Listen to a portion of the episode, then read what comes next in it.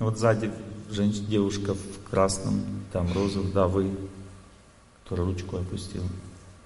Да, вы. Добрый вечер, пожалуйста,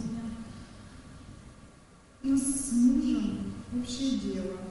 Знаете, у него есть творчество. То есть он творческий человек очень вот. Я его сподвигла открыть собственное дело. То есть в 2010 году мы открыли. Он, он не, не руководитель по природе. Это вы руководитель по природе. Ну вот у нас в этом проблема. То есть я руковожу, руковожу. А он не может руководить просто. А он как сотрудник получается. Да. Я начальник дома и на работе. Я чувствую, мы из этого просто скоро разойдемся. Потому что, ну, ну вы не будьте начальником дома, вы ну, уступайте ему, учитесь быть женой. Пускай он станет сильным дома. Но он никогда не будет начальником на работе потому что он не имеет такую природу. У него другая природа. Он может, например, учить людей, преподавать, что-то рассказывать, объяснять. Но он не может э, наказывать людей, допустим. У него мягкое сердце, доброе. У него другая природа.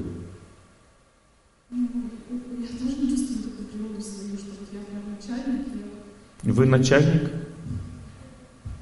У вас отец кто? Ну и все, что вы хотите? Ну вот, он начальник, вы начальник, у вас такая судьба быть начальником. Женщине так не нравится быть начальником обычно. Но если природа что делает? Природа быть начальником. Вы с ума сойдете без этого. Если сейчас убрать у вас эту работу, вам скучно будет, будете на мужа бросаться. Вам надо будет все равно кем-то командовать. Да командуйте на работе, а дома живите счастливо и уступайте мужу. Если вы захотите, вы будете ему во всем уступать. У вас очень сильный характер.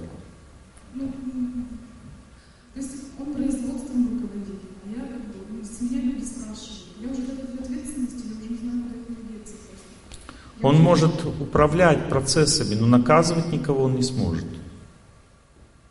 Вы можете наказывать, наказывать. Просто знаете, я ему там сказала уже, я сказала, я все, я умываю руки, и я вообще... Ну тогда он все развалит. Видите, вы хотите делать управление его руками, потому что вы женщина. Ну и делайте это. Следите за всем, но он пускай там все делает, как вы скажете. Вы же этого сами хотели, он этого не хотел вообще открывать всего. Вы сами заставили его это сделать. Он вас любит, поэтому подчинился. Что вы сейчас хотите от него? Сделать начальником, да? Но вы не... А, э, сделать его мужчиной надо. Для этого нужно время. Вот любой мужчина сначала он ватрушка.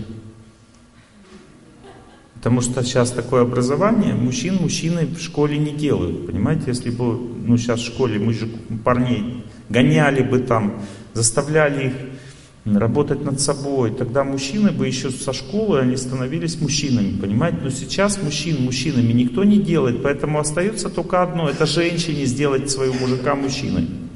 И в это надо вкладывать силы, нервы. И когда вы сделаете его мужчиной, будете счастливы. Я думаю, вам понадобится года три на это. То есть ваша, ваша, вот это касается, вот поднимите руку, у кого же такая же ситуация, девушки, женщины. Видите, куча людей, сто процентов некоторые постеснялись. Ну, почти у всех девушек такая женщина, такая ситуация, потому что мужика надо разогнать. Он когда разогнался, он уже сам поехал и все. Это, ну, у вас он не разогнанный, он не разбуженный. Притормаживает. Что 8 лет, то есть то, в чем на месте, что я делаю тогда не так? Почему вроде у нас такая ниша, как бы мы очень, ну, можно все, прибыль сейчас скоро уже пойдет. У вас сейчас хороший период наступит. Она же уже пошла у вас. Ну, то есть я вот открыла нынче сколько? Ну, у вас же пошла уже прибыль. Ну, пошла. Ну, а что? Ну, все равно, так в жизни никогда так не бывает, чтобы пошла столько, сколько хочешь. Будет идти столько, сколько вам надо для жизни. Еще даже больше будет. Сейчас период хороший пошел. О, видите, как все, оказывается, больше нет вопросов, Олег Геннадьевич.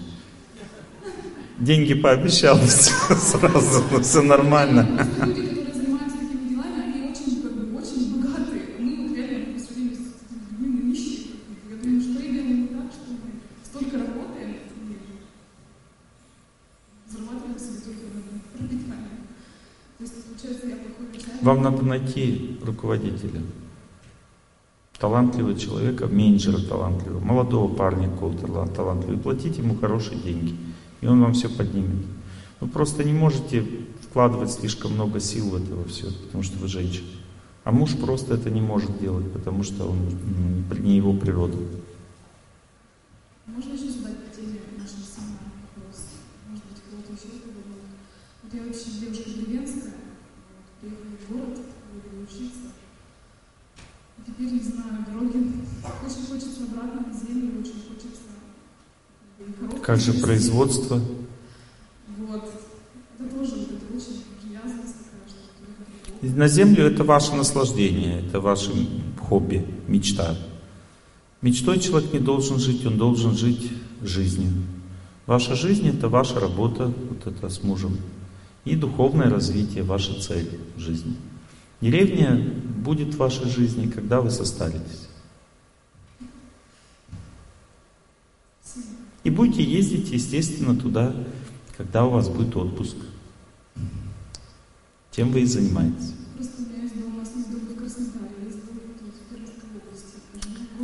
Какая бедная несчастная.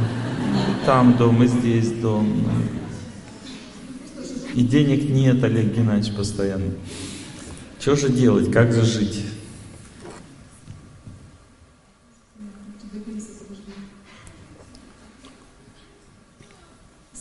И другие очень богатые, а я богатый, но не очень.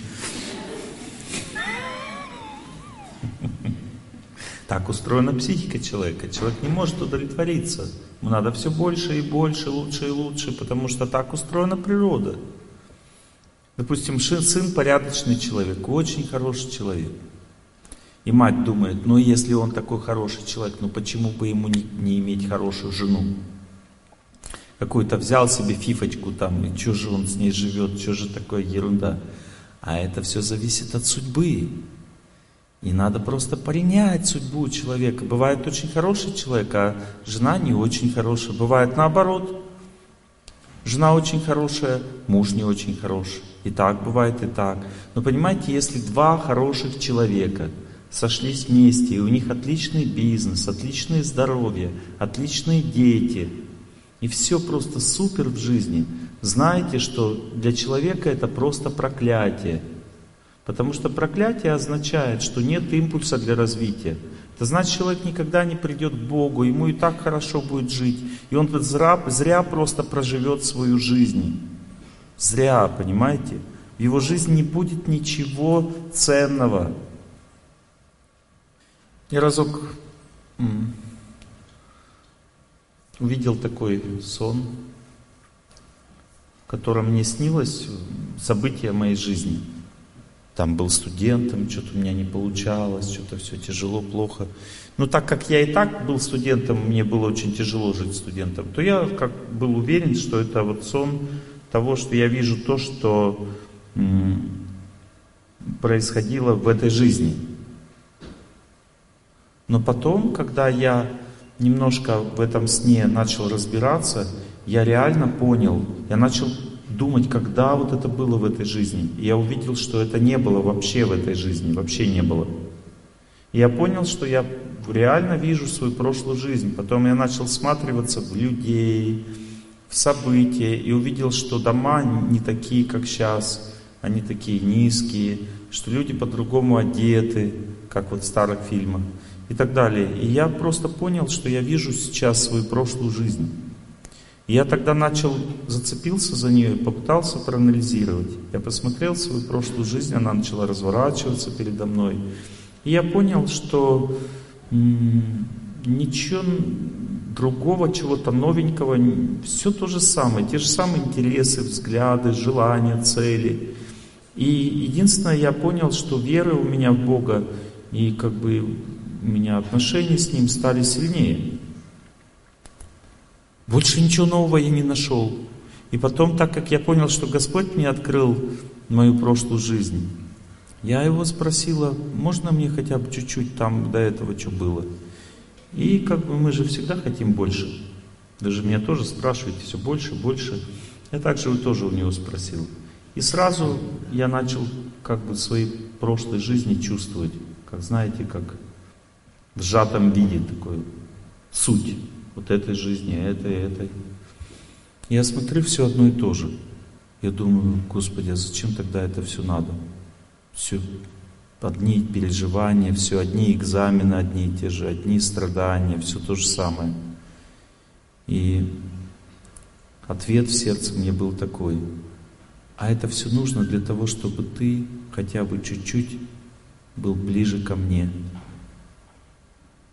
Вот за каждую эту жизнь хотя бы чуть-чуть ближе ко мне. И в этом смысл всей твоей жизни, а не в том, чтобы там для детей жить, для того, чтобы домик себе в деревне отстроить, для того, чтобы денег заработать, там, вылечиться. Все это очень временно. То есть эта жизнь сама по себе не такая длинная. Человек ее проживает, все забывает потом в следующей жизни, ничего не помнит вообще, что с ним было. И потом заново примерно то же самое, потому что судьба-то его, она же никуда не девалась. И так из жизни в жизнь человек живет. И самое удивительное заключается в том, что если все-таки человек от этого немножко может оторваться и начать хотя бы добрые дела делать, или хотя бы просто зарядку делать, спортом заниматься, то есть с природой контактировать, со своей природой, с, с природой вообще в целом, или хотя бы в храм начнет ходить потихоньку, то есть как-то с божественным пытается пытаться контактировать, начнет человек, его жизнь становится здоровее, счастливее, удачливее, богаче. И это происходит непонятно как для него. Он вроде бы упахивался до этого, вроде бы все силы направил на то, чтобы жить лучше, а получилось все хуже.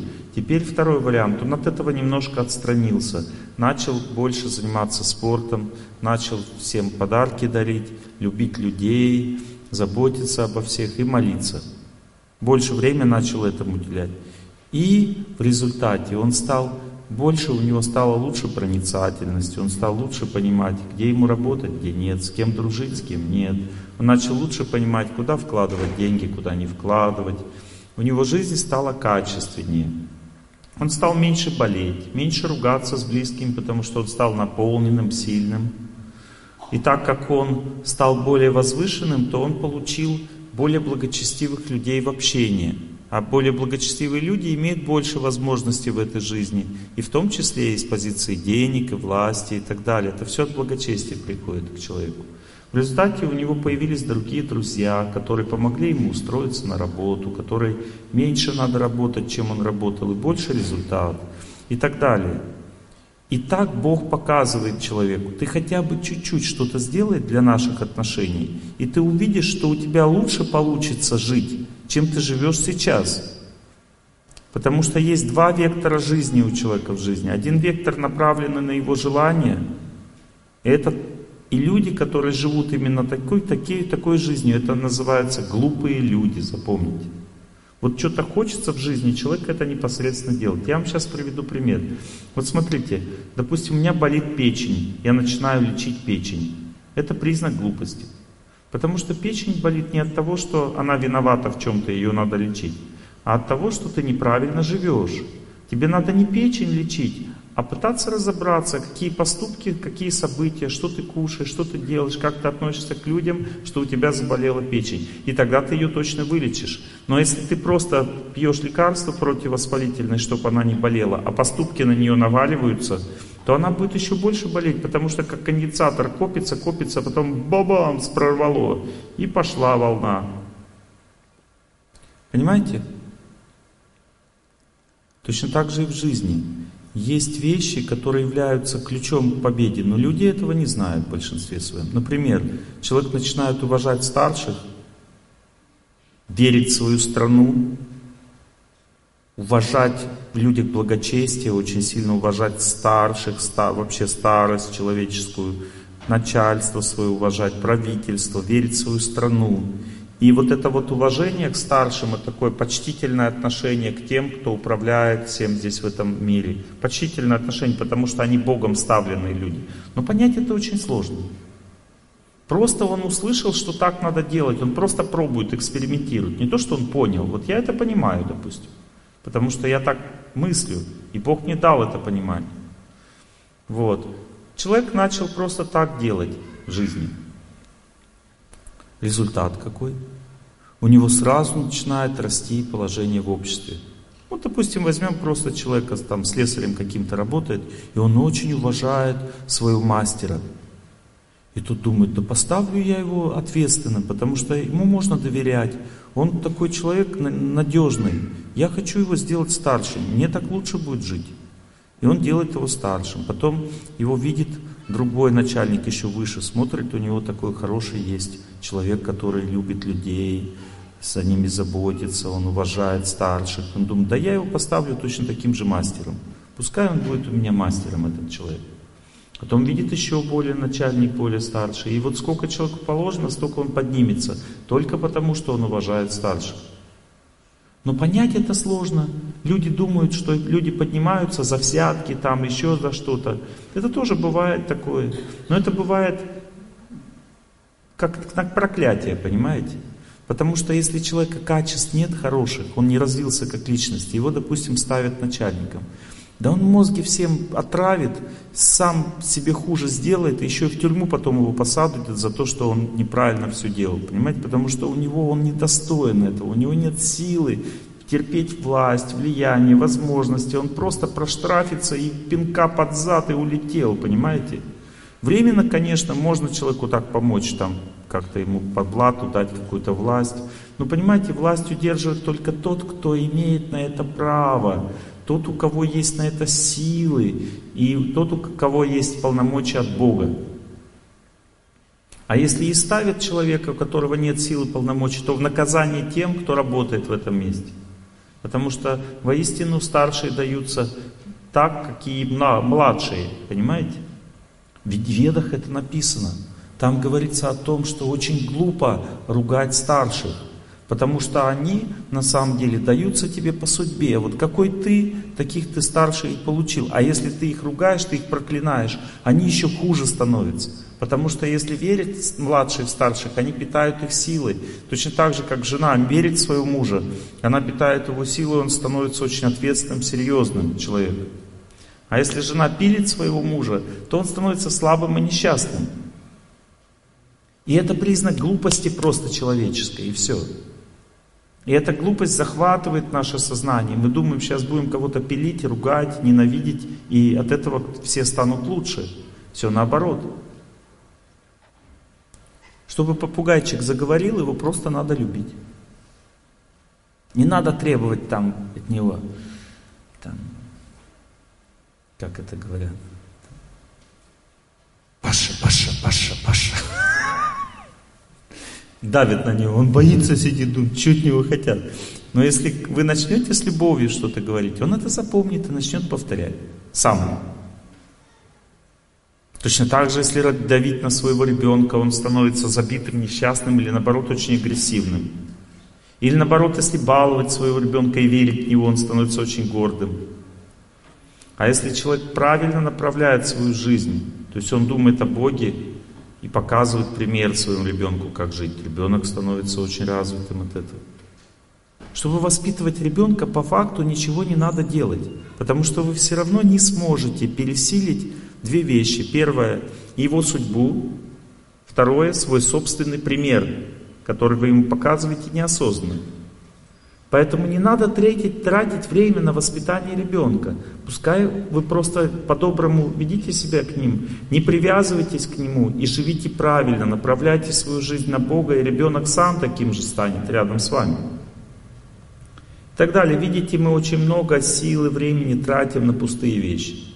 И причины заключается в том, что у нас нет правильной направленности в жизни. В этом все проблемы человека. Он не знает, куда себя направить, он, у него нет знаний, как поддерживать здоровье. Люди искренне верят, что две, два типа веры. Одни люди думают, что у меня и так будет хорошее здоровье, просто ну, верят в это. Так, глупо верить, что у них все будет хорошо со здоровьем. А вторые люди, ну, просто верят во врачей или в лекарства. Им какие-то таблеточки выпишут, и он, они эти таблеточки пьют и верят, что это им поможет. Теперь я хочу развеять ваши веры, вот эти все. Знайте, что человек может быть здоровым только в результате аскезы. Вот если он начал двигаться долго, или он начал неподвижное положение тела делать, или начал поститься, начал общаться с природой, любить природу, то человек становится здоровым, потому что здоровье человека зависит от количества силы, которая в нем есть. Сила здоровья идет от природы и от движения, от аскезы. Пост, неподвижное положение тела, бег, контакт с природой. С любовью контакт с природой. Дает человеку долголетие, долгую жизнь. Вот это вот дает человеку долгую жизнь. Теперь, зачем нужны лекарства? Вот если у тебя энергия поступила внутрь, но где-то есть блок для ее движения, то лекарства могут этот блок снять, выровнять что-то в организме, сделать так, чтобы все двигалось хорошо. Мой опыт многолетний, 20 лет я лечу людей, я заметил, я могу кам камнями лечить, корой, там, корнями, травами, могу иголками лечить и точки нажимать. Вот все, что не придумайте, я все эти методы знаю, которые действительно лечат человека.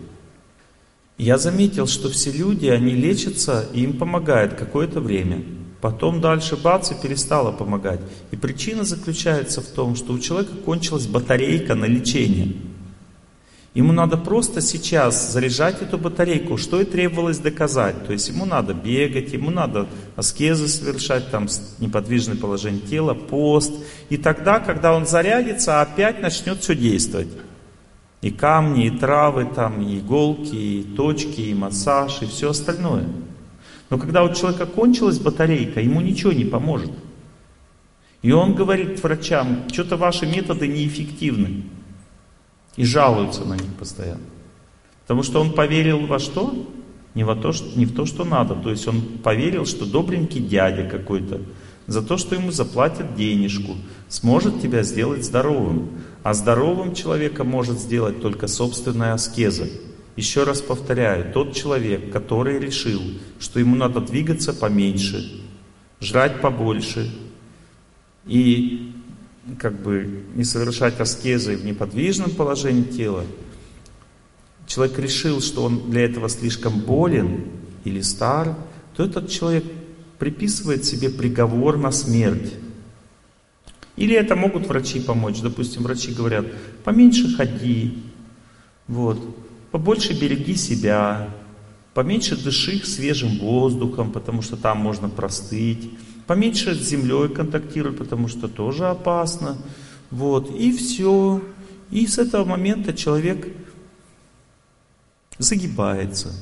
Почему? Потому что человек может быть, жить долго и счастливо только в результате аскезы. То есть, если он сам заставляет себя двигаться, и в движении двигается долго, вы скажете, да я каждый день двигаюсь. Понимаете, есть аскеза для здоровья, означает, что ты двигаешься долго, непрерывно и счастливо. Надо обо всем забыть, думать о Боге, желать всем счастья в это время. И не думать ни о трамвае, который там должен к тебе прийти, ни о том, что ты там на работе. Люди часто думают, а я на работе много хожу. Почему я не здоровый? Потому что ты, когда на работе ходишь, ты думаешь не о том, чтобы желать всем счастья. Ты истощаешься во время этой ходьбы, а не заряжаешься. Итак, когда человек заряжается, он живет долго. А заряжаться означает аскеза. Допустим, девушка думает, я такая ослабленная, вся такая слабая, как я буду долго ходить или бегать? А как раз вот это и означает, что надо долго ходить и бегать. Прямо противоположное. А вон девушка, вот, светлый волос. На первом ряду вы оглядываетесь? Я про вас говорю, да? Да, да, да, да, да, да. да. Угу. Прослушала?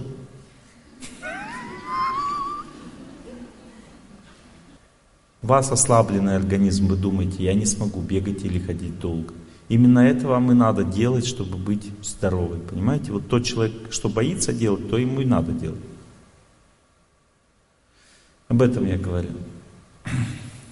Я вас убаюкиваю, да, своим голосом? Вы уже не слушаете меня просто. Спите потихоньку на лицо.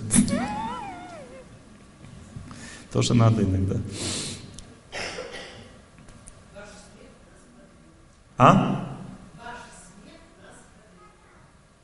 Если человек разочаровался в людях, в своей семье, в своей работе, в своем положении в обществе, то он тоже подписал себе смертный приговор.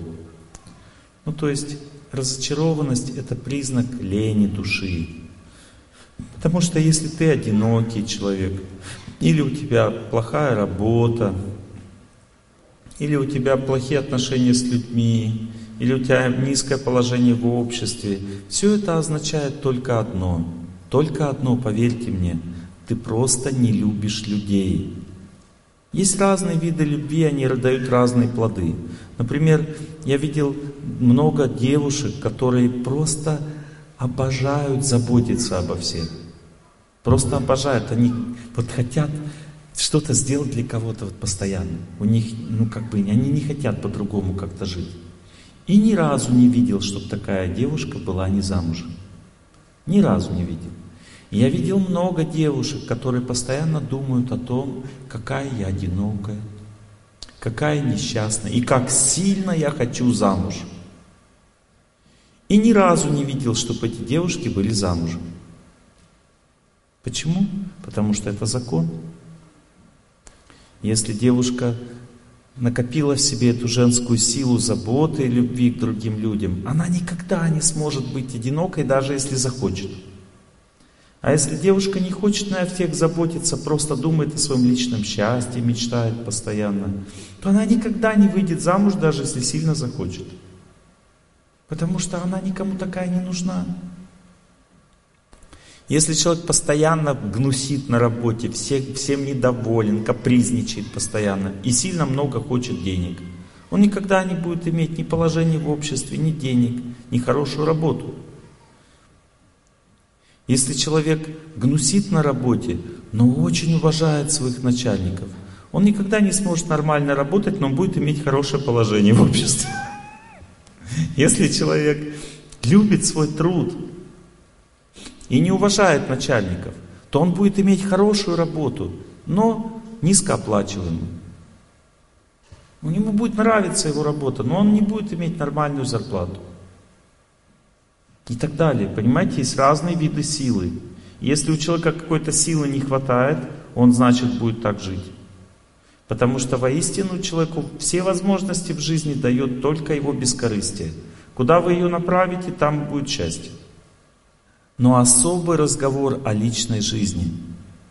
Там так сильно проявлено наше желание быть счастливыми, так сильно проявлена корысть, что человеку очень трудно вообще в принципе понять, что происходит.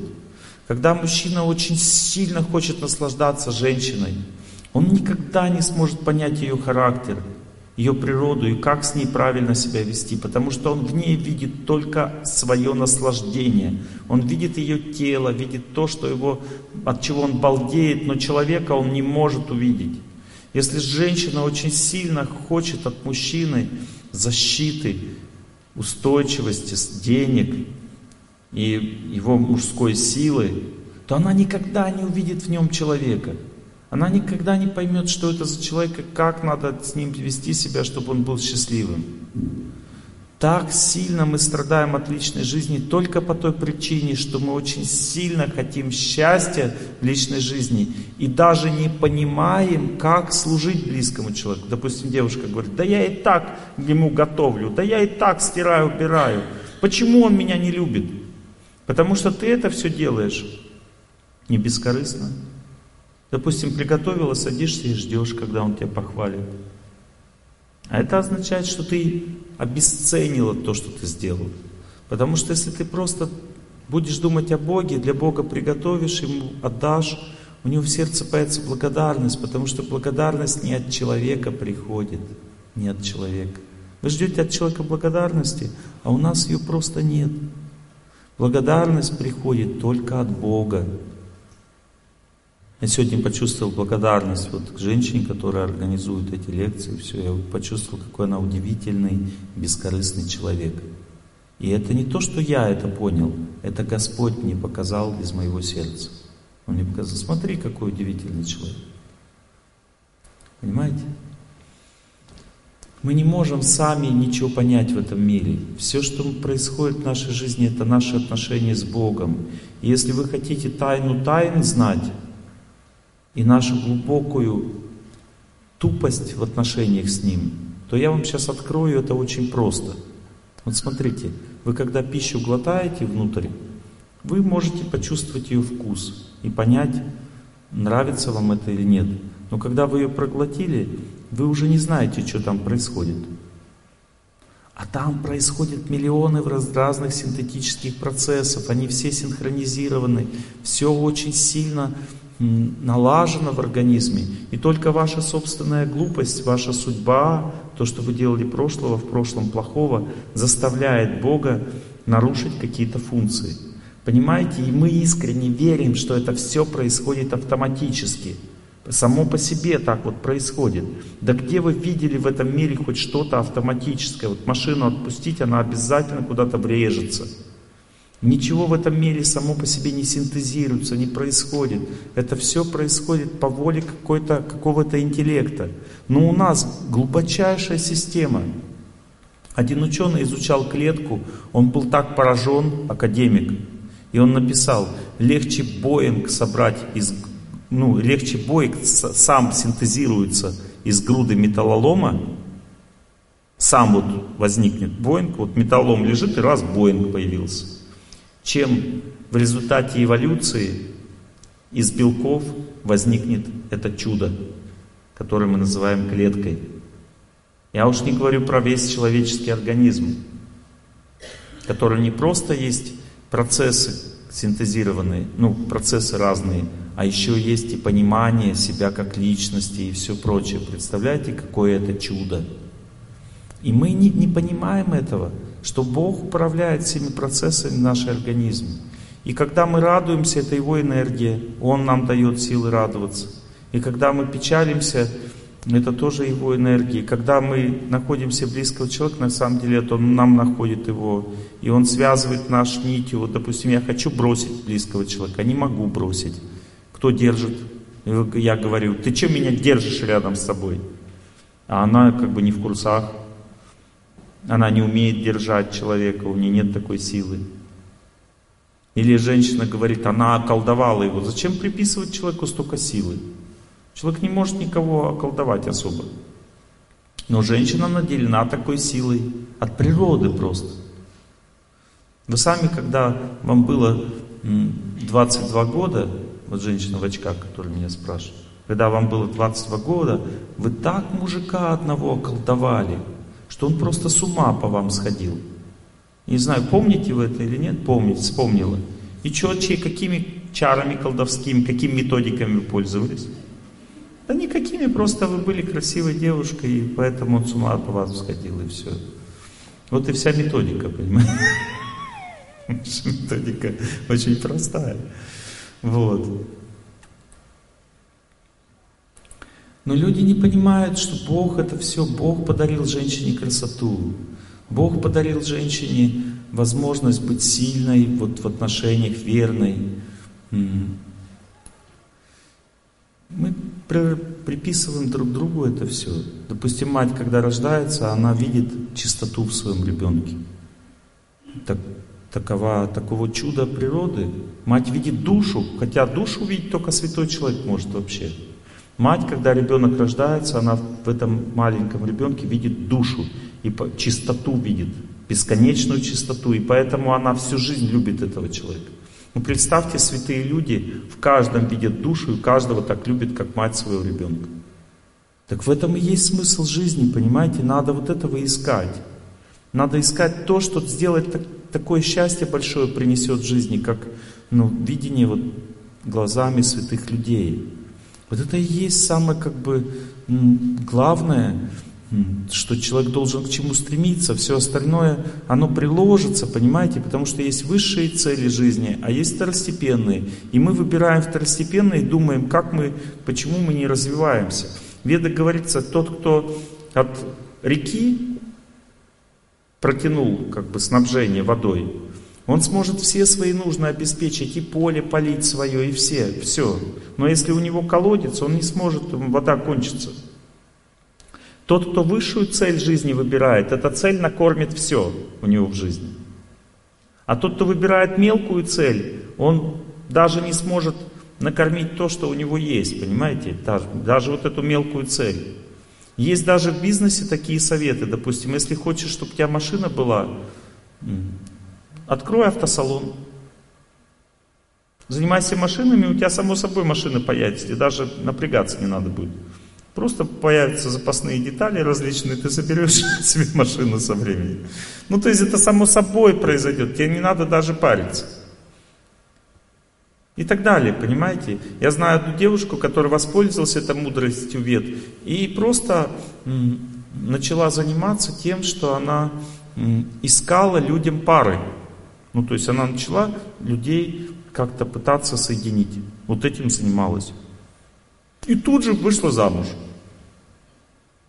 Сейчас приезжает к нам на фестиваль и преподает, как правильно быть женщиной. Знаете, она начала этим заниматься, тут же выскочила замуж, хотя до этого не могла. И прямо на фестивале нашла себе хорошего человека. Просто потому, что она поняла этот закон. Если ты питаешься от более высокого источника, получаешь более низкие возможности. Само собой. Если, допустим, человек уважает старших, ему легко стать старшим. Если девушка заботится обо всех, она, естественно, выходит замуж. Если человек все-таки научился лепить свой труд, он всегда будет иметь работу. А если человек любит труд плюс людей, он любит людей вообще, вот с кем он работает, тогда он не только работу будет иметь, а еще и зарплату хорошую. Зарплата хорошая зависит от любви к людям. Вот, допустим, я вас люблю, и поэтому у меня всегда хватает людей на лекции. Меня спрашивают, как ты собираешь людей? Я говорю, никак не собираю. У меня есть знакомый, с которым вместе 25 лет назад я начинал читать лекции. И они написали на своих дисках, написали, копировать эти диски плохая карма. А я написал на своих дисках, копировать эти диски хорошая карма. И они уже давно не читают лекции, я давно уже читаю. Я просто отдал все это людям, пожалуйста, скачивайте. И мне говорят, если ты просто так отдашь лекции людям, никогда они не придут на твои лекции. Вот на эти люди, которые так думают, у них никого нет на лекции. А я просто так отдал, и все равно люди приходят. Несмотря на то, что эти лекции можно послушать в интернете. Так человек должен жить. Я просто не то, что я такой хороший, и я просто вам делюсь опытом своей жизни. Понимаете? Просто опытом своей жизни, чтобы вы поняли, как эта система работает. Надо просто порвать себе корысть для того, чтобы все в жизни было хорошо. Порвать. Вот, допустим, если ты уже ничего не хочешь от своего мужа, вот думаешь, Господи, ну ничего мне не надо, все. И при этом не бросаешь его. Потому что обычно, когда женщине уже от мужа ничего не надо, она хлопает дверью. Но если ты ничего не хочешь от мужа, его не бросаешь, тогда спрашивают, а как что? А, а зачем жить тогда? Человек должен жить для Бога и выполнять свои обязанности перед близким человеком. Вот ты ничего не хочешь уже для близкого человека от него. И просто заботишься о нем, потому что так положено. Из чувства долга. Он тебя любить будет бесконечно. Просто бесконечно. И ты получишь от него все виды счастья, которые только есть. Если ты экзамен сдаешь преподавателю, от него ничего не хочешь, а просто выполняешь свой долг и рассказываешь ему предмет с любовью и радостью, да он тебе не одну пятерку там по пятибалльной системе поставит, а десять за этот экзамен он тебе готов поставить, потому что так он тебя полюбит за это.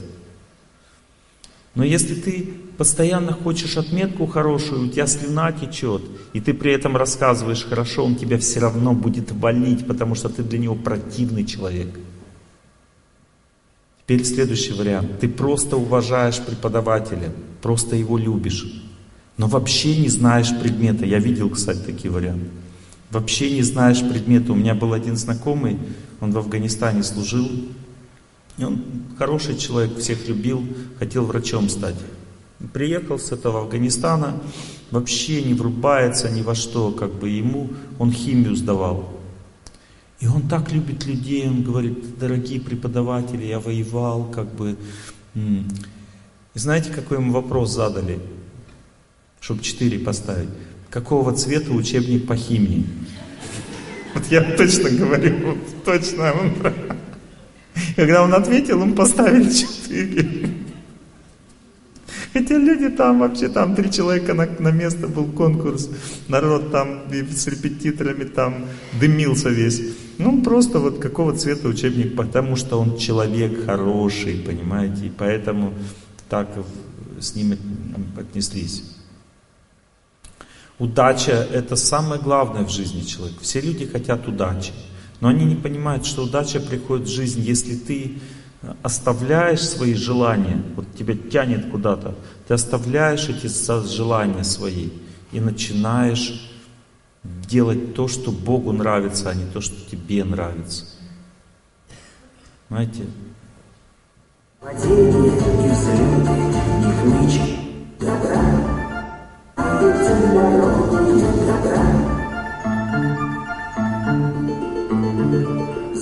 Свои заботы, падения и взлеты. Клич, когда судьба себя ведет, не как сестра. А если с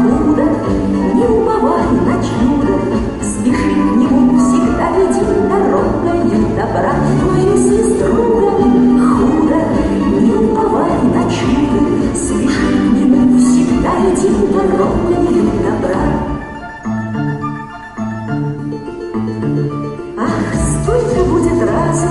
сомнений и соблазнов.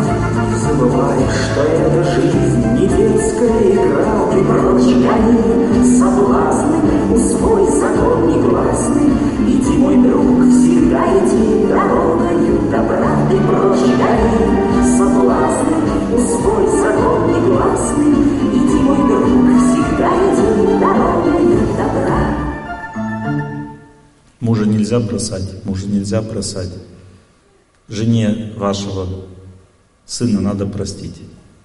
Это называется дорога добра. Это соблазны, соблазны мучают вас. Это неправда, это не истина. Веды объясняют, что соблазн это как яд, разрушающий жизнь.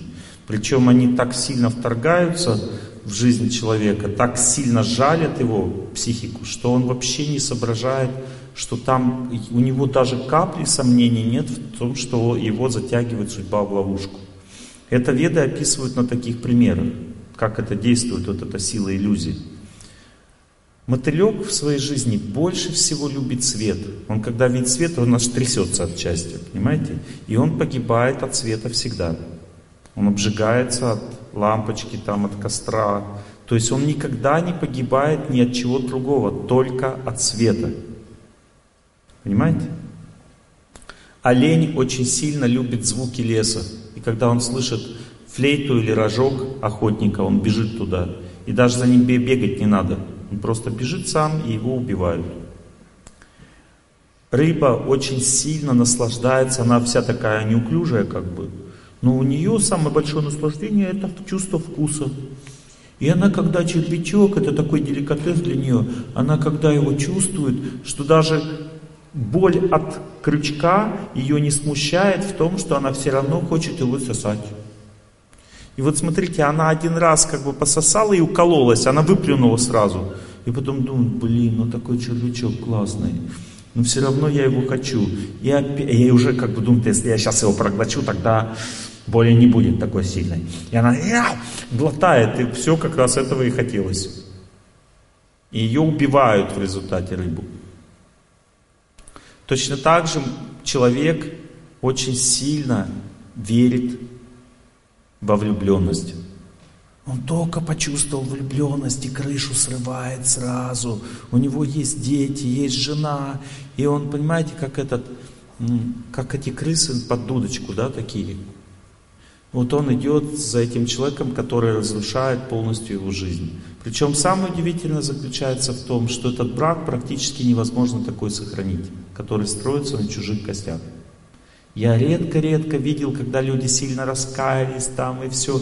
И тот человек, который остался один, он нашел себе хорошего человека, и тогда все как-то так раз, раз, раз и выправляется. Но в основном люди, когда жестоко кого-то ну, предали, и думают, что они сейчас вот будут супер-пупер жить, ничего не получается, потому что Богу это не нравится. А Он держит людей вместе. И Он им показывает, сначала привязывает сильно. Вот как делает Бог женщинами, которые бросают мужей. Так как семья именно для женского счастья предназначена, и женщина больше всего от семьи счастья испытывает, он думает, ах ты так, я тебе мужика дал, вот, на тебя надеялся, и Бог вообще делает холодное сердце, женщине, которая бросила мужа. И понимаете, у женщины есть два вида красоты. Один вид красоты привлекает желание мужчин пользоваться ее телом, то есть они хотят секса. А второй вид красоты, он заставляет мужчину взять ответственность за женщину, жить с ней, помогать ей во всем, терпеть ее там и так далее, отдавать ей свою зарплату там и так далее. Вот, этот второй вид красоты у женщины называется доброта ее сердца. То есть этот вид красоты ведет из ее сердца и делает мужчину очень ответственным. Доброта ее сердца. И когда женщина бросает жестоко кого-то в жизни, то ее доброта сердца закрывается, и человек может находиться рядом, но ответственности не берет. Почему? Потому что этой энергии доброты у женщины нет. Она не может, она может накраситься, там улыбаться как хочешь, но вот энергию сердца она выпустить сама не может. Это воля Бога. И поэтому она не может нормально выйти замуж дальше. Или она сильно раскаивается, и Бог ее прощает, говорит, ну ладно, у меня мужиков завались.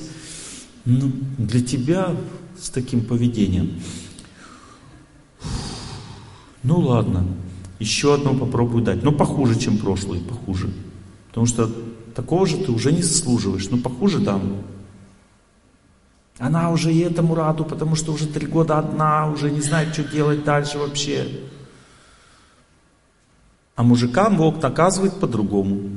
Вот он жену бросил ради такой сильной любви. Он думает, сильная любовь мне. Мне нужна любовь, все. У меня уже не такая красивая она уже там с детьми занимается, со мной не занимается, я хочу любви, наслаждения, молодых девушек очень много, я еще молодой тоже, еще не все потеряно в жизни.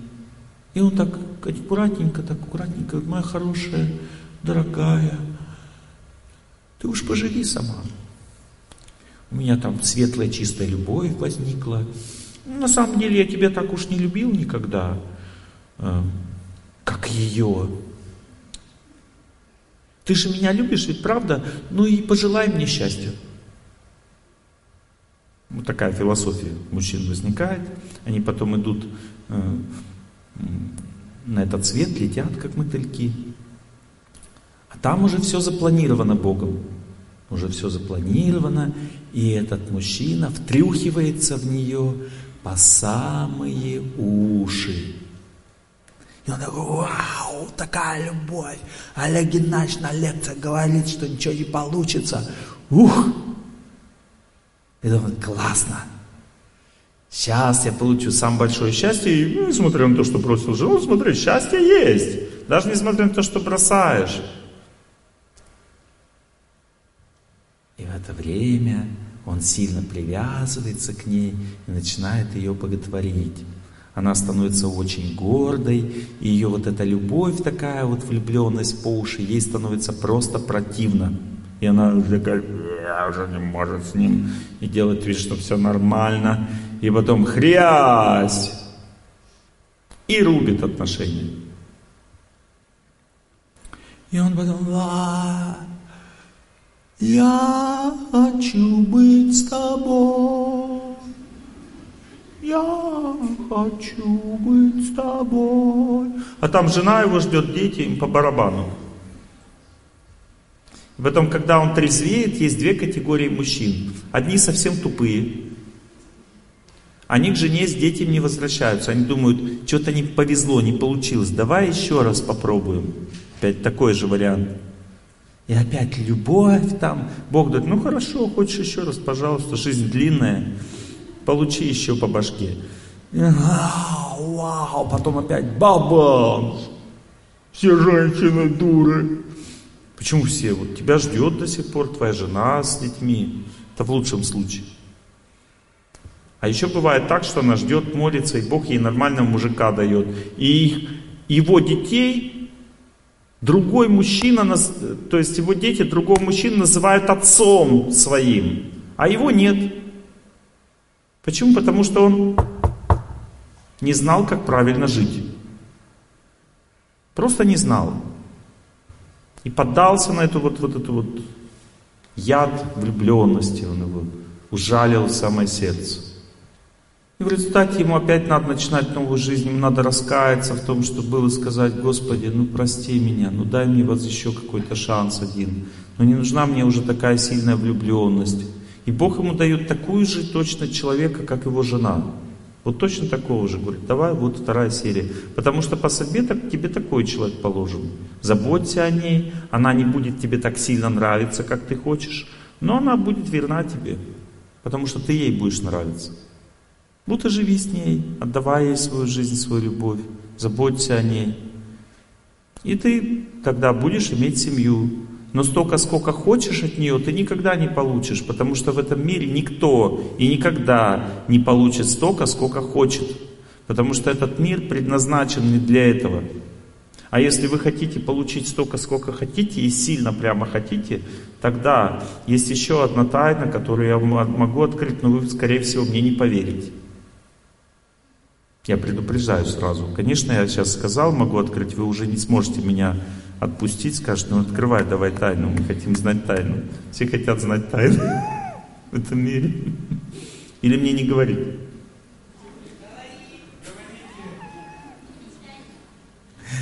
Знаете, в этом мире есть абсолютное счастье, в котором можно забыться просто и вообще, и жить просто вообще, просто супер. Но, мои хорошие, не в человеческом теле. Для этого предназначена животная форма жизни. Нет, я вам серьезно говорю, вы не представляете. И, и причем эти все виды счастья, которые животные испытывают, они имеют моноприроду, то есть они очень узконаправлены. Вот, допустим, если вы хотите прямо испытывать счастье от пищи такое, что просто вот так кушайте просто, чтобы глаза вертелись от счастья. Как вы думаете, какое тело вы получите? Свинья, правильно. Она, да. Посмотрите видео, вот съемки, как свинья ест. Она просто... Ей очень нравится. Человек так съесть не сможет. У него глаза, посмотрите глаза ее, когда она ест, она просто балдеет вообще просто. Ну никогда человек не может от еды так балдеть. Нигде вы не увидите, чтобы человек так ел. Вот так вот со всей силы, понимаете? Никогда вы этого не увидите. Это нереально, невозможно.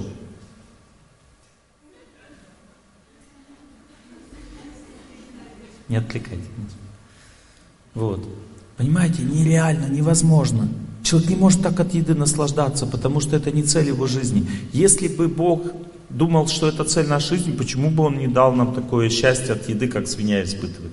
Или второй вариант. Если вы хотите есть долго и целый день, может быть не так вкусно, как свинья, но постоянно, тогда другое тело. Какое? Коровы, например. Она даже ночью живет, представляете?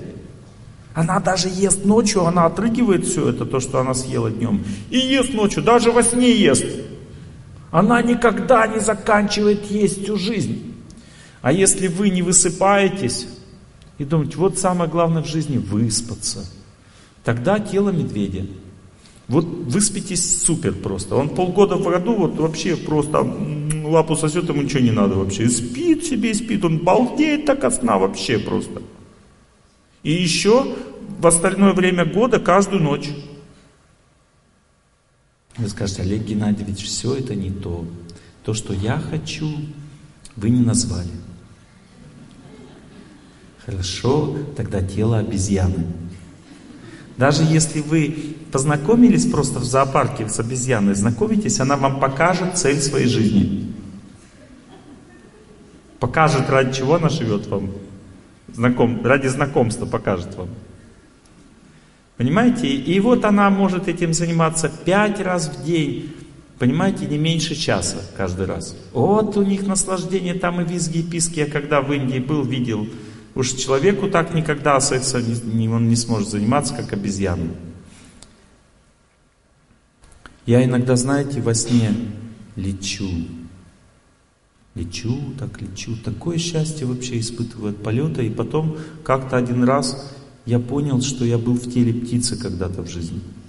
Такого счастья вот от, от воздуха, от движения невозможно испытать в человеческом теле. Просто невозможно. Знаете, я думаю, ой, пускай сон не кончается, буду лететь дальше. И лечу себе, и лечу, и так хорошо. Понимаете, если вы хотите счастья в этом мире, допустим, вы хотите просто, чтобы вас никто не трогал, и чтобы комфорт был, тогда тело кошки. Вот у нее комфорт, и ты руку подним, поднял, и ей хорошо, и ногу поднял, ей хорошо. Она даже не опускает. Потому что у нее так тело расслаблено, что всегда хорошо в нем. И поэтому люди, у которых напряженная психика, они кошку берут себе и смотрят на нее. Вот какая ты хорошая. Она такая, ну да, конечно, я хорошая. Если взять ее сознание, допустим, кошки, она считает, что вот эти люди созданы для того, чтобы ее наслаждать. И если, не дай Бог, ей что-то не дают, например, дверь ей закрыли, не дают войти, она орет как сумасшедшая, говорит, в чем дело вообще? Я здесь самая, как, как бы, балдежная, я должна испытывать от всего счастье. Давайте мне еду, давайте меня наслаждайте, потому что я для этого родилась. И они говорят, хорошо, хорошо, все будет нормально. А если, допустим, вы чувствуете, что вас не слышат, вы доказываете кому-то и вас не слышат, и всю жизнь так вы доказываете, и что-то они вас не слышат, тогда дело собаки. Она имеет право гахкать на кого хочет. Никто и ничего плохого не сделает за это. Полное право, понимаете? Вот гавкать сколько хочешь вообще. Нагавкался, можешь опять в тело человека попасть. Вы можете мне не верить. Просто я точно знаю, что это так. Потому что я изучал это, медитировал, пытался понять, как, как психику входить в животных, смотреть, как они живут. У них счастье, вот именно какого мы ждем, мечтаем, намного больше, чем у нас. Допустим, барсук испытывает колоссальное счастье от квартиры. Он просто всю жизнь делает себе домики всю жизнь. И мне самое главное, никто не запрещает, он сколько сможет, столько сделает. И он навалит этих деревьев, там и там лазит, и там у него везде комфорт, домики, понимаете. Вот он ради этого родился, ради жилплощади. Понимаете, он себе делает жилплощадь, самое главное, не прописываться надо, не надо, ничего. Сколько сделал, столько и твое. А тут столько ограничений, там, это нельзя, то нельзя, там, заработал, вообще отняли квартиру, что за ерунда? Ну, потому что вы получили человеческое тело, понимаете? Сексом толком не позанимаешься, какие-то все время проблемы. Много не нажрешься, постоянно болезни от этого. Вот корова сколько не съест, у нее от этого никаких болезней нет. Вот она целый день жрет и жрет. И у нее никаких болезней. То же самое свинья. Вот у нее тело так создано, что можно жрать и жрать целый день. Сколько дадут? И нормально вообще. Только прибавка в весе идет, болезней никаких. Ну потому что она родилась свиньей, понимаете, ей так надо жить. Или, допустим, решили в движении, да, некоторые как бы не для здоровья бегают, а просто потому что вот эта цель жизни, бег у них. Ну хорошо, антилопа гну тогда. Вот оно, у нее цель жизни бег движение, это жизнь. И она такая, у нее так тело устроено, что она может по 4 метра лететь в полете, а потом тык-дык, тык-дык, тык-дык. И вот она так наслаждается жизнью. Или дайвинг, допустим, тело рыбы. Никаких не надо аквалангов, ничего, плаваешь сколько хочешь. Наплаваешься, опять тело человека. Думаете, что я с вами шучу сейчас? Нет. Я вам просто рассказываю, что все эти виды счастья, которые вы так ждете в своей жизни, они все доступны даже животным. И причем в больше, более, большем качестве, чем у нас. Больше того, если человеку не нужно человеческое тело, и он просто думает, да блин, да достали вы все меня, и берет вино, и так, опа, то дальше происходит интересный момент. Он прямо в человеческом теле попадает в животное сознание. Ученые проводили эксперименты, понимаете, и амплитуда работа мозга, даже взгляд. У пьяного человека, который напился до стельки, у него все работает как у животного. И поэтому говорит, ты на свинью похож стал, ты что с собой делаешь? Ты же уже не человек. Понимаете, да, о чем я говорю? Я говорю о том, что если вы хотите прямо сейчас животное тело, пожалуйста, нажрался как свинья и живи как свинья. И потом в следующей жизни будешь свиньей. И поэтому Высоцкий поет, а если туп как дерево, родишься баобабом. Он просто во Франции Бхагавадгиту прочитал, поэтому песню эту сочинил. А если туп как дерево, родишься баобабом, а если был свиньей, останешься свиньей в следующей жизни. Цель человеческой жизни очень уникальна. Человеческая форма жизни очень редка. Много животных, много растений, все это души. И очень-очень-очень мало разумных живых существ. И человеческая жизнь предназначена только для того, чтобы понять чистоту этого мира, красоту этого мира и Бога. Все. Больше нет для чего мы не живем.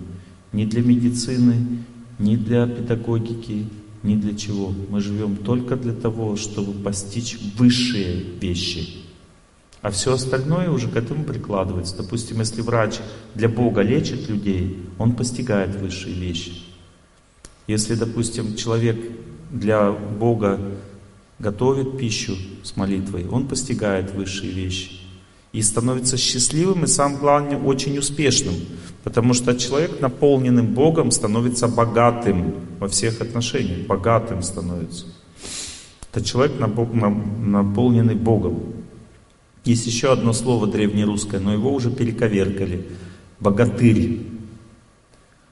Тырить означает что-то бескорыстно нести людям, на самом деле. С древнерусского языка тырить означает что-то нести, отдавать людям. И богатырь это тот, кто тырит Бога, то есть он несет людям Бога. Богатырь настоящий. Но у нас все перековеркали. Иногда люди перековеркивают как бы ценности какие-то. Допустим, бабка Ёшка это женщина, которая занимается йогой.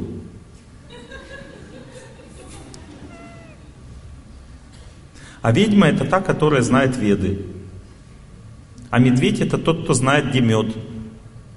Медведь. Он любит мед. Есть еще Харя. Харя означает имя Бога. Лик, божественный лик. Но у нас это стало именем нарицательным. Ну, то есть в нашем языке много приколов. Вот, но так или иначе, цель человеческой жизни это Бог. Понимаете, это духовная жизнь.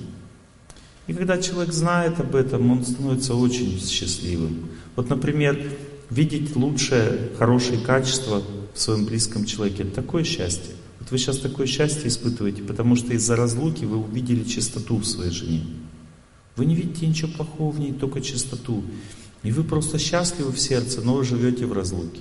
Потому что вы разлучены, из-за разлуки вы увидели настоящее в ней, но при этом потеряли человека. Так устроен этот мир, это все закономерно вот так. Мы только можем по-настоящему чистоту увидеть, когда теряем. Понимаете, когда мы имеем, мы видим только плохое, потому что по закону судьбы от близкого человека мы испытываем боль. И эта боль, она закрывает взгляд, мы не можем видеть чистоту, и поэтому э, страдаем.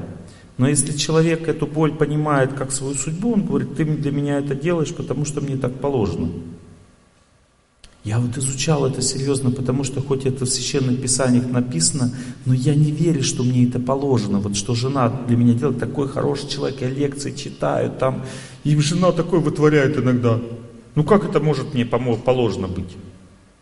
Я тогда решил провести эксперимент один. Я ждал, когда жена что-то скажет мне такое строгое, чтобы меня это расстроило. Но я, цель была, была моя исследование – я начал ждать, когда и когда я увидел эти глаза жены, она такая, на меня. что-то сказала, я в этот момент так принял это и начал через нее дальше, дальше идти по ее сознанию, пытаться понять, откуда это все идет, почему она так искренне верит, что так со мной надо разговаривать. И вот я получил откровение от Бога.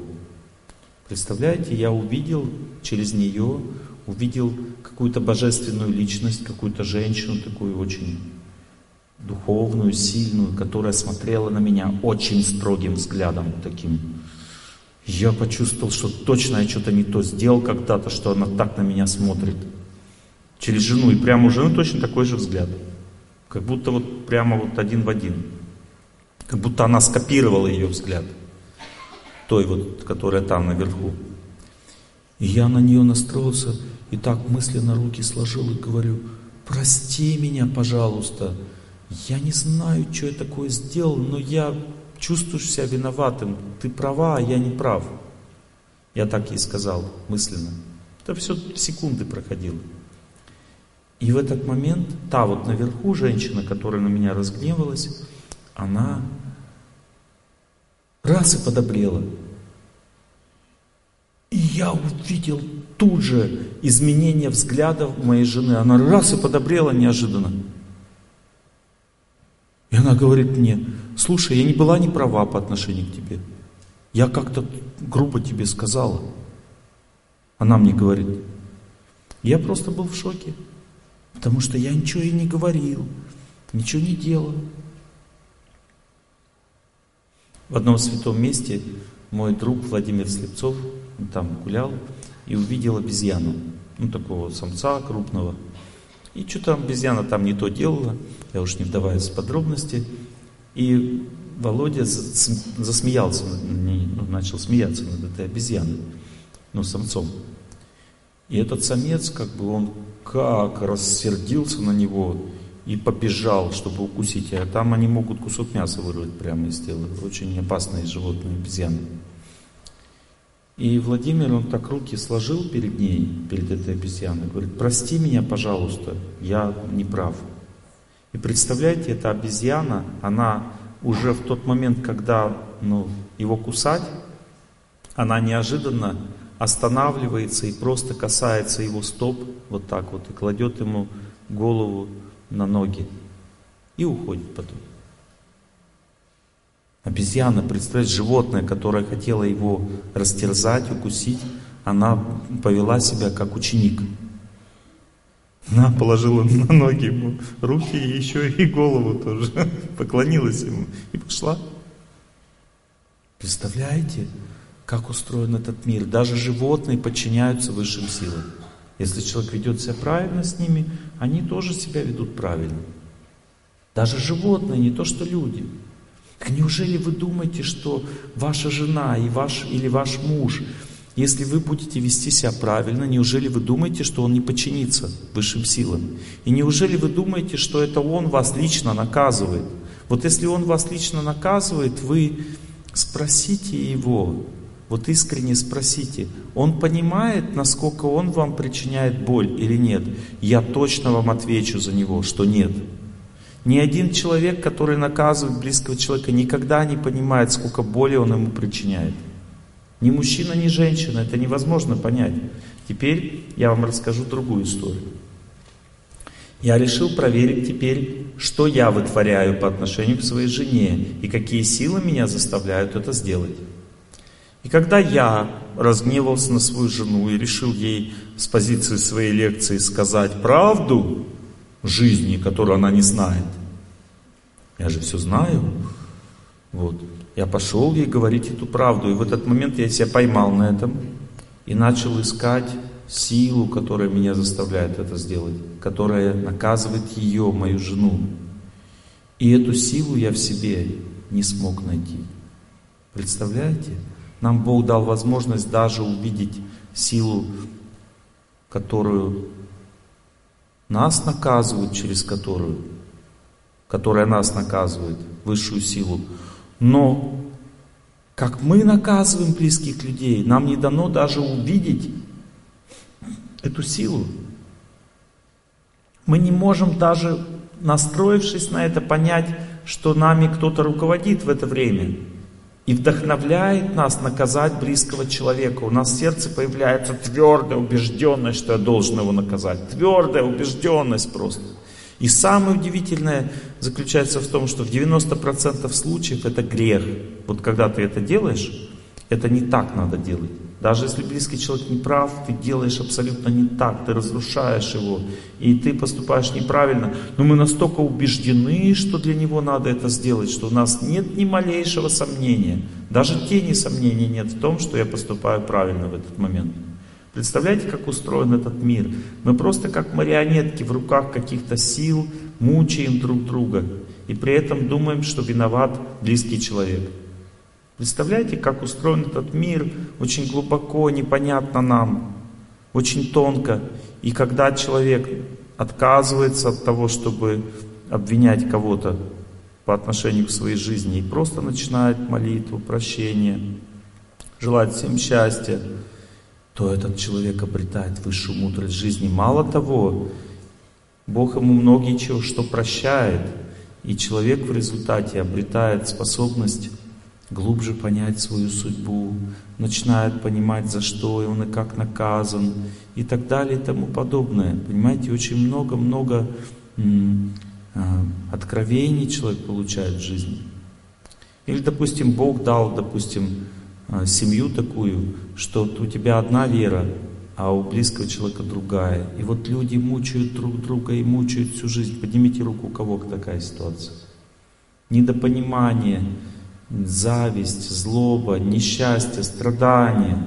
А вот, допустим, вам пример, как надо правильно. Я вам, наверное, уже включал эту песню, да? У тебя крест, у меня луна. Нет? Включал? Нет? Сейчас послушайте. Такая песня удивительная. Человек написал, спел еще. te tiveres viver.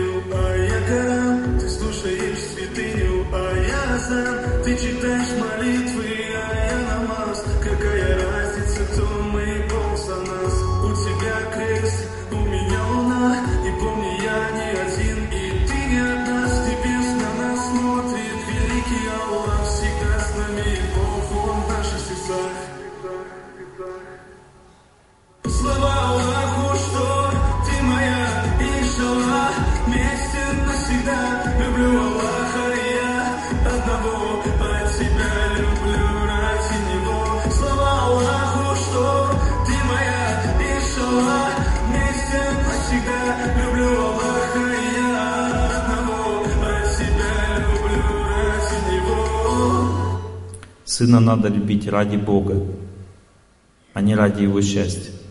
И дать ему возможность жить.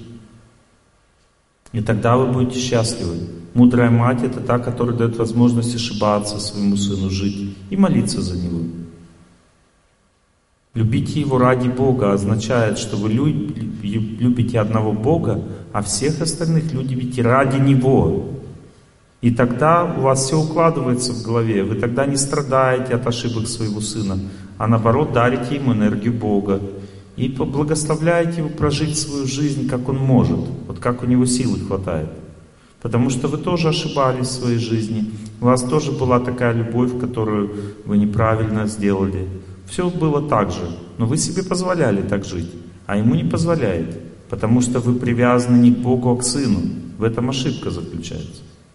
Когда человек привязан к Богу, он дает возможность людям жить, ну, как они могут. Допустим, ребенок не такой, как вы. Он слабее вас, допустим, ребенок. Но если вы ради Бога для этого ребенка живете, то тогда вы не будете страдать от того, что Бог вам не дал такого, как у вас, ребенка, как вы. Но вы потом узнаете, что Бог вам дал хорошего ребенка. Потому что, когда вы будете ради Бога заботиться об этом ребенке, в нем самое лучшее все раскроется. А если вы будете ради своей мечты заботиться, то он погаснет, этот ребенок.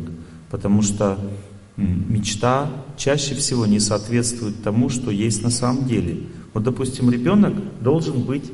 Я вам просто расскажу историю, которая реально случилась.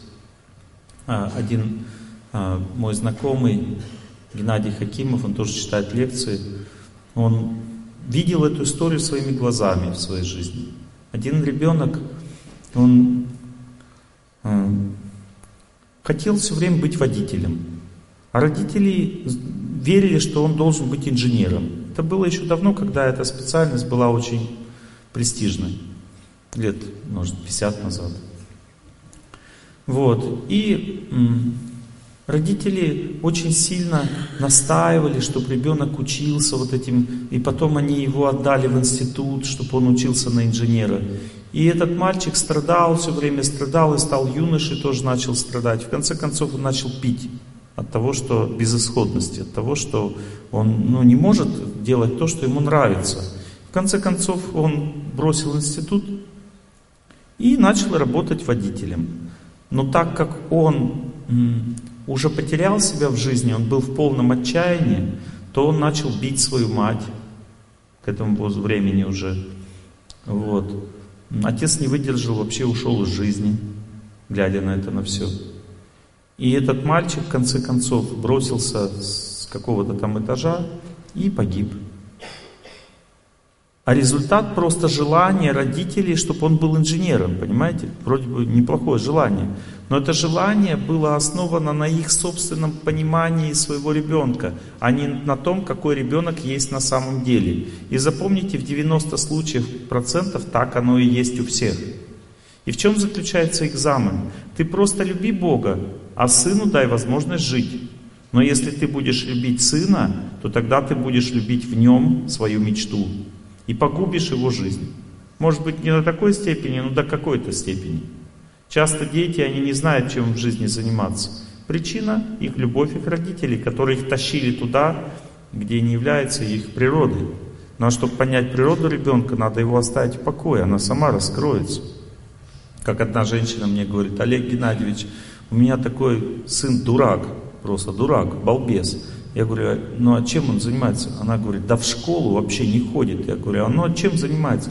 Да в сборной хоккея Москвы по, по хоккею юношеской. Я говорю, батюшки, да кто же балбес-то тогда?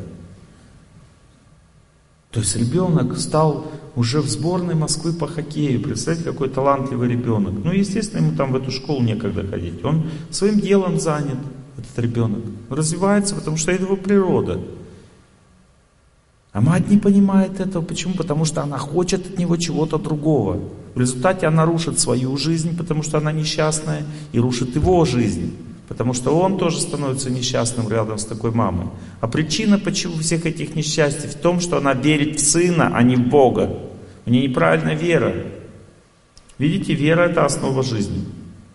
Во всех вопросах. Допустим, если ты чувствуешь, что ну, страна, в которой ты живешь, неправильно создана, или, допустим, у тебя на заводе все неправильно создано, знай, что это создано все абсолютно правильно. Это все для тех людей, которые здесь живут. Бог всем здесь все контролирует. Все здесь абсолютно правильно. Но самое удивительное заключается в том, что если человек это понял, то он начинает контактировать с другими силами, которые в этой стране ему показывают совсем другие вещи, не те, которые он видел до этого. Представляете, какое чудо!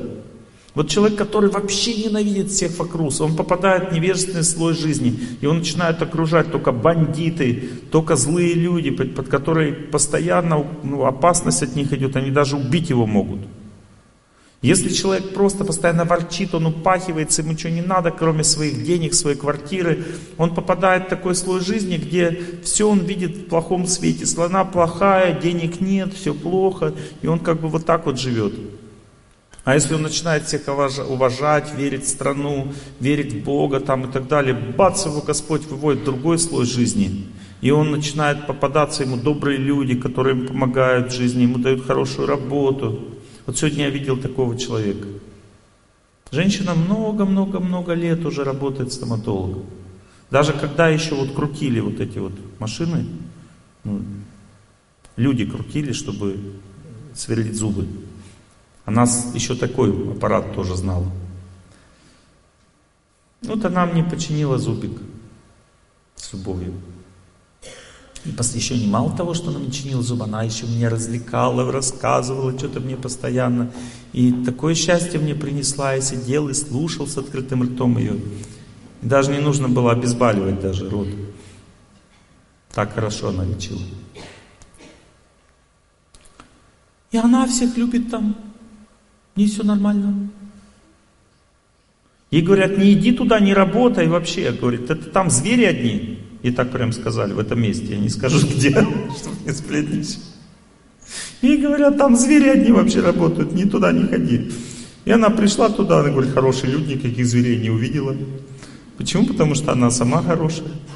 Ее оттуда не выгоняют, говорит, только ты нас можешь вытерпеть.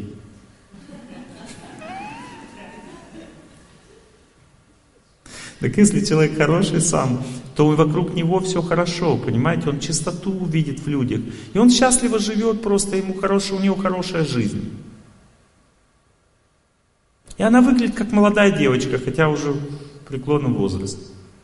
Я даже не, не понял, не, не, сколько она сказала, мне сколько ей лет. Я даже не ожидал, не поверил. Почему? Потому что человек любит всех, и он красив, понимаете? Это красота, когда любовь из человека исходит, она нет возраста в этой красоты. И поэтому цель человеческой жизни увидеть чистоту в других, увидеть эту красоту этого мира. И тогда человек становится очень сильную жизненную позицию занимает, сильную. Увидел красоте в близком человеке, стал счастливым рядом с ним.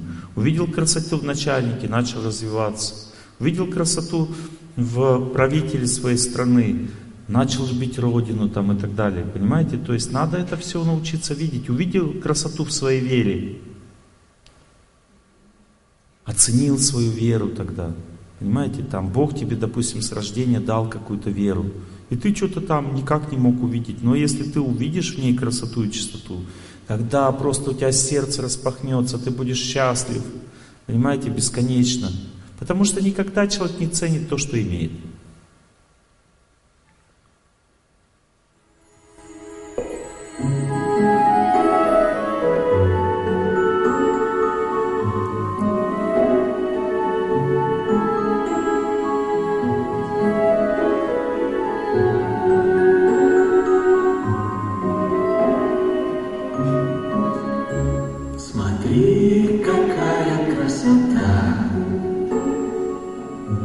невозможно наглядеться.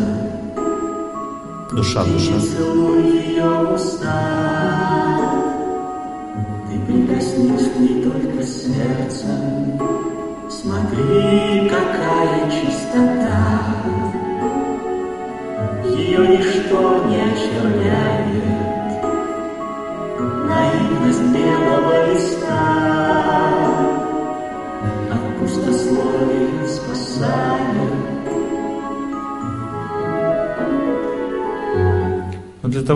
Все видеть, нужно набраться силы, потому что видеть чистоту и красоту может только тот, кто вырвался из нужды своего сердца. Сердце постоянно стонет, дайте то, дайте все. Нуждается постоянно. Человек вырвался из нужды своего сердца и начал что-то делать для кого-то. Вот что он может? Вот что ты можешь, то с этого начинай. Не с того, что ты не можешь. Начинай с того, что можешь. И тогда, когда человек что-то кому-то сделал, он получает в ответ видение капельки души. Ну, допустим, человек раз нищему подал, через нищего человека душа просветится. У меня был такой случай, а, я разок, мне подарили конфеты шоколадные, я их не ем. Я понес, в Москве это было, я понес ну, нищей подарить конфеты шоколадные, потому что ну, что-то дают там, она, ну, такая, я когда мимо проходил с работы нее, она была пьяная уже и орала на всех там, ну, то есть, ну, она когда трезвая, она просит людей денег, вот, а потом, когда денег дают, она покушает и еще выпивку себе выпьет, потом напьется, начинает орать на всех, ругаться, что все плохие. И вот я ее застал в таком состоянии, что она ругалась, что все плохие, вот, я подошел к нему, к ней, но так как она там всегда стояла, всегда милостью не просит, поэтому я к ней подошел и говорю, я хочу вам дать вот эти конфеты. Она такая смотрит на меня, такая разъяренная. Короче, и она быстро, пока я не ушел, начала судорожно распаковывать эту пачку. И быстро-быстро попробовала конфету. Она была уверена, что тут какой-то подвох. Она просто хотела быстрее, чтобы меня разоблачить. И тут, когда она попробовала конфету, она поняла, что это очень высокосортные, очень мощные, качественные конфеты, которые я ей дал. И она так растерялась, смотрит на меня. И когда это произошло, я увидел чистоту в этом человеке. Я ей дал конфеты, и я увидел ее чистоту. Я почувствовал ее судьбу надломленную, как она сломалась в жизни. И может быть, она там и стояла для того, чтобы хоть кто-то что-то сделал от сердца для нее, чтобы ее сердце хотя бы чуть-чуть растаяло, и чтобы она задумалась о своей жизни, пыталась понять, что с ней произошло, как она сломалась в жизни, как она попала в такую ситуацию, что она побирается по мусоркам и выпивает постоянно. Вот кто-то хотя бы должен это сделать был для нее, чтобы у нее что-то чистое, светлое проснулось внутри, и чтобы она почувствовала свою жизнь. Понимаете, вот она стоит все время там и ругается на людей, и просит у них деньги, но никто не, дарит ей чистоту. И поэтому она там дальше стоит и будет, может быть, всегда стоять.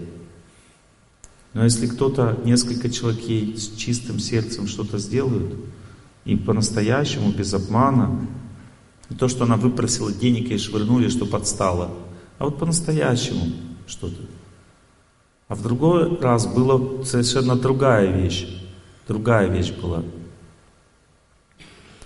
Я смотрю, стоит бабушка на Садовом кольце, и там напротив, Садовое кольцо, огромное такое шоссе, там много машин едет, они не останавливаются. Она такая старенькая, уже плохо видит, и на другом конце там, через дорогу, хлебный магазин. И она туда смотрит, пытается туда дойти. А машины там нереально пройти просто. А видно, э, через переход пройти уже у нее нет сил. Уже очень старенькая, трясется, еле ходит. Я говорю, вам хлеба надо? Она, да. Я говорю, стойте здесь, сейчас я вам принесу. Побежал за хлебом, купил ей хлеба, и она, видно, такой хлеб никогда не ела, он на кусочки был разрезан. И она, когда взяла, она такая смотрит, он двигается, она такая, что это такое? Я говорю, он на кусочки разрезан, чтобы вам удобнее было кушать. И она такая встала, и вот так начала на меня смотреть. В этом взгляде я увидел такую чистоту. Я думаю, Господи, да ради того, что Ты мне дала, я Тебе готов Каждый день хлеб покупать. Представляете, как вот... Спасибо вам большое. Спасибо. Я вам сейчас другую историю расскажу, интереснее, чем это. Я в интернет прочитал одну историю. Может, вы тоже ее читали, потому что она разлетелась на весь интернет. Один мужчина восточной национальности зашел в супермаркет, чтобы купить себе на семью продукты. И он стоял в очереди, чтобы оплатить свою еду, и смотрит, стоит женщина пожилая. И у нее в корзинке маленький кусочек хлеба, маленькая булочка хлеба и маленькая пачечка молока. И видит, что она такая вся, ну, плохо одетая такая. И вот еле-еле чувствуется, человек выживает, как может. И он ее спрашивает, а вы что так мало купили? Она ему отвечает, ну я купила, сколько мне нужно для жизни. Мне вот этого достаточно. И он говорит, мне кажется, что вам бы лучше еще что-то купить, покушать. И она ничего не ответила, просто промолчала это значит, что человек действительно нуждается. Потому что человек в нужде никогда не будет говорить о своей нужде. Он тогда взял ее за руку, вывел из ее очередь, говорит, пойдемте со мной. И он пошел с ней, начал показывать ей разные продукты. и видит, когда она реагирует. Ну, видит взгляд, и как бы она раз, когда человеку не надо, он даже не смотрит на это. Когда раз взгляд, он в корзину, раз взгляд поймал в корзину и набил ей полную корзину. Она говорит, сынок, я этого не унесу. Он говорит, так я сам вам унесу, я вас провожу до дома, оплатил ей всю эту корзину и пошел с ней вместе.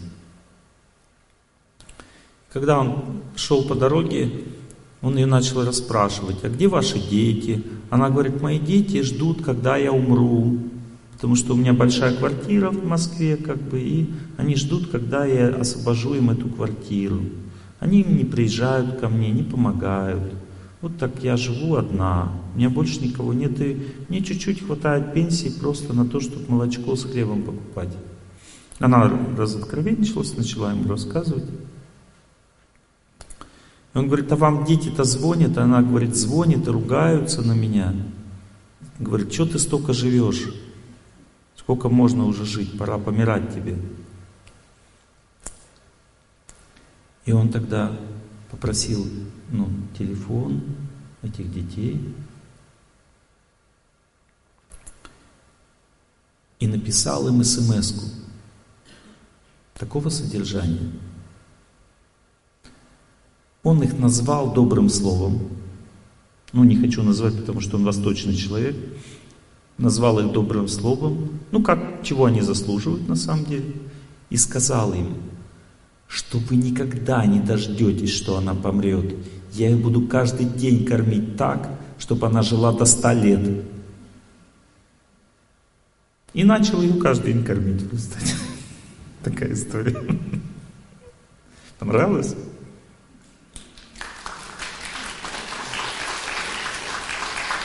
Теперь у меня к вам вопрос. Это смелый поступок, ведь правда? Взять вот в супермаркете просто какой-то женщине подать, а вдруг она тебя пошлет куда-нибудь. Просто чужой человек, понимаете? Просто взять, смело подойти, сказать, спросить, начать кормить ее. Смелый поступок. Или взять, допустим, и начать ходить по утрам, вставать пораньше, ложиться пораньше. Смелый поступок?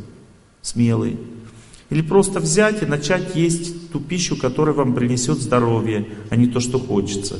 Смелый поступок? Смелый. Или просто взять и перестать ругать свою жену, просто понимая, что она просто делает то, что мне положено. Проэкспериментировать просто. Смелый поступок? Смелый. И знаете, что если вы эти поступки будете в своей жизни совершать, вы столько счастья от Бога получите. Сколько вы не получали никогда в своей жизни. Это я могу сказать точно на все сто процентов. Единственная причина, почему мы счастья получаем мало, это большая абсолютная зацикленность на себе.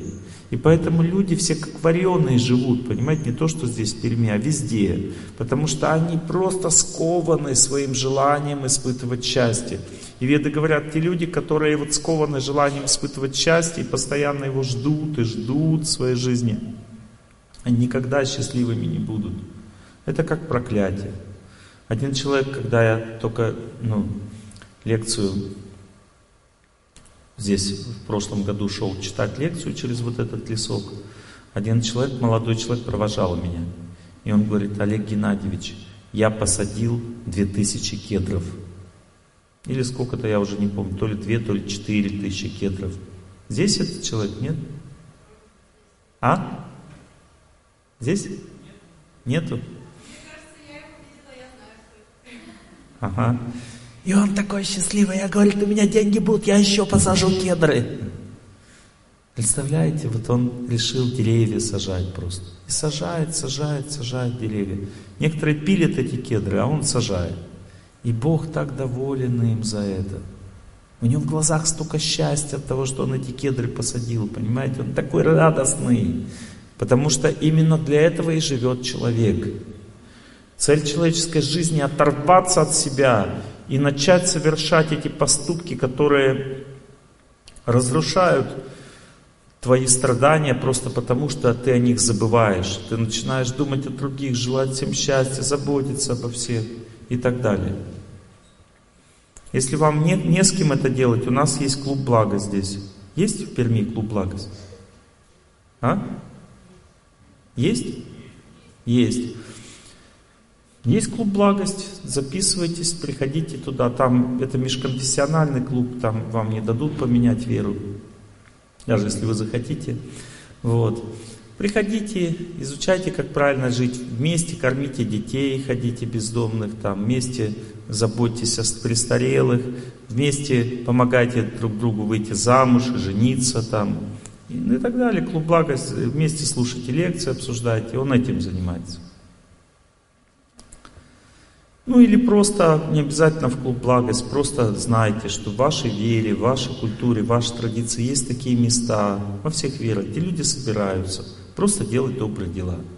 Верующие люди склонны к этому, поэтому поищите просто, и вы найдете. Разные места, разные организации, может просто на квартире кто-то э, встречается только для того, чтобы вот что-то сделать хорошее. Таких людей достаточно много. Ради них стоит поискать, потрудиться. Мы часто ради голой попы в интернет мужики могут сидеть целый день. А ради доброго дела можно тоже поискать чуть-чуть, хотя бы минут 15. И вы сто процентов найдете. У вас получится. Вот, поэтому надо просто понять, что такое жизнь. Если человек не понимает, что такое жизнь, он не будет жить, он будет просто мучиться. Как научиться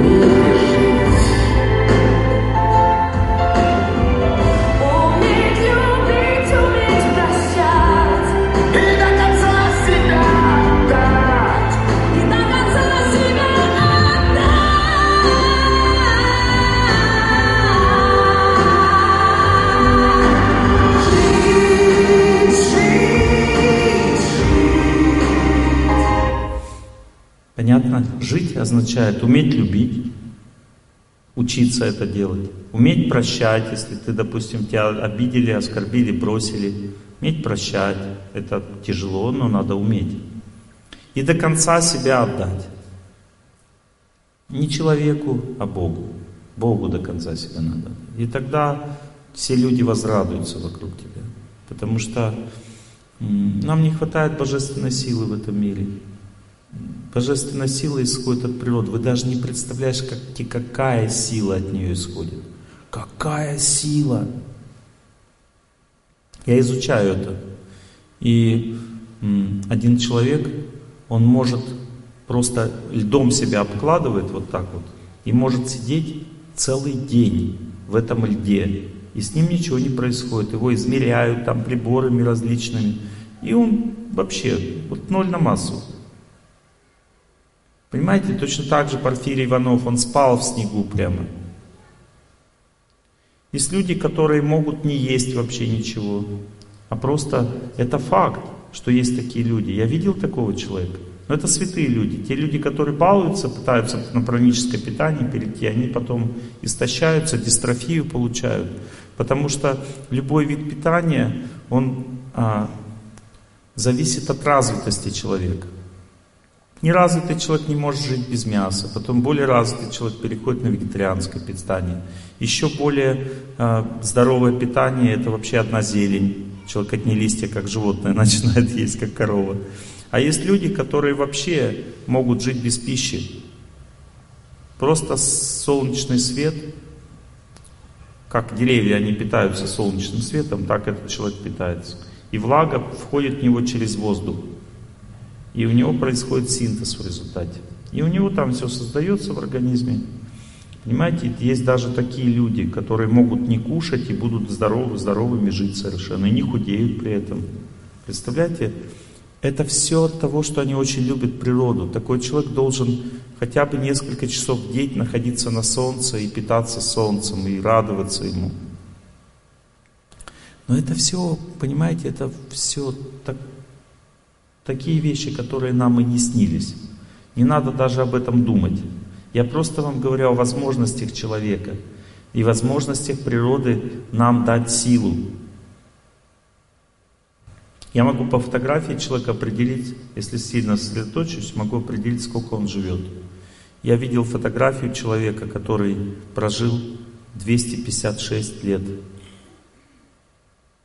И этот человек питался одними корнями сырыми, больше ничего не ел.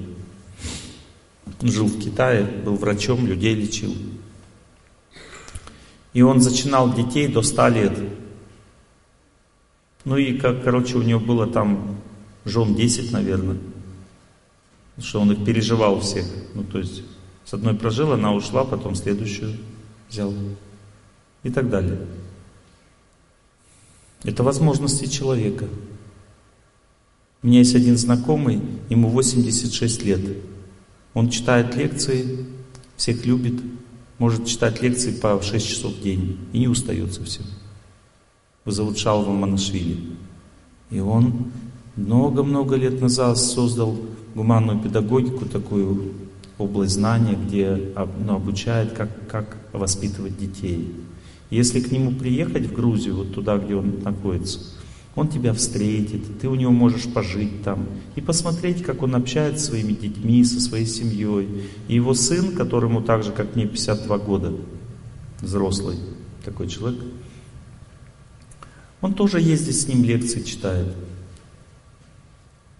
Это нереальный человек просто. Этот Шалва Анашвили нереальный человек просто. По своим качествам, по своей чистоте внутренней. Понимаете, в этом мире очень много вещей, которые мы никогда не поймем. Мы не сможем понять глубину, чистоту этого мира, его красоту до конца. Потому что этот мир на самом деле не такой, как мы его видим. Мы видим этот мир в соответствии с своими возможностями его видеть. Мы видим эту страну в соответствии с возможностями видеть, видим свою жену, своих детей в соответствии с возможностями нашим видеть, потому что каждый человек, он соткан из необыкновенных качеств, которые в нем просто не раскрыты. Вот, допустим, доброта, чистота, красота, смирение, решимость, правдивость, все это просто разные оттенки души. И все эти оттенки есть у каждого человека – но раскрываются они просто потому, что мы контактируем с источником. Понимаете, веды описывают, что душа это как кристалл, на который еще не попал свет. То есть душа, кристалл драгоценный, он может сиять просто обалденно. Понимаете? Но душа это такой кристалл, который сияет тысячи раз сильнее, чем любой драгоценный камень. И человек, который сосредоточился на источнике этой энергии, которая его может наполнить, называется святым. Когда человек начинает божественно видеть, то само по себе у него в сердце, вот здесь вот находится душа, у него все эти качества возвышенные открываются, и он становится источником бесконечного счастья для всех. И вот эта энергия счастья, которая от него исходит, не, ламп, не как лампочка электрическая, а именно энергия счастья, которая от него исходит, и есть его сияние. То есть этот человек светится удачей. И человеку еще говорят в ведах, что цель человеческой жизни это хотя бы один раз в жизни встретиться с святым человеком. Потому что когда ты увидишь, кем ты должен стать, потому что это удел всех людей таким стать, ты потом никогда не захочешь жить, как ты жил раньше. Тебе захочется вот этого самого возвышенного и чистого. Ты будешь стремиться к этому, потому что человеку нужно увидеть хотя бы пример, хотя бы один раз в жизни. Мне Бог дал возможность видеть такие примеры. Причем не только в своей вере. В разных духовных традициях я видел святых людей. И даже тех, которые уже не живут на этой земле. У меня был такой в жизни такой удачный случай. Я приехал в Индию в один храм, его называется Шрирангом. Это такой огромный храмовый комплекс, который за, весь, за день даже не обойдешь. Там очень много храмов, сотни храмов в этом месте. И там много стен он окружает, целый город такой, который в этом городе все люди живут ради служения Богу. И в этом храмовом комплексе есть одно удивительное место. Там сидит один святой, забальзамированный. И он жил 800 лет назад. Его зовут Рамануджачари.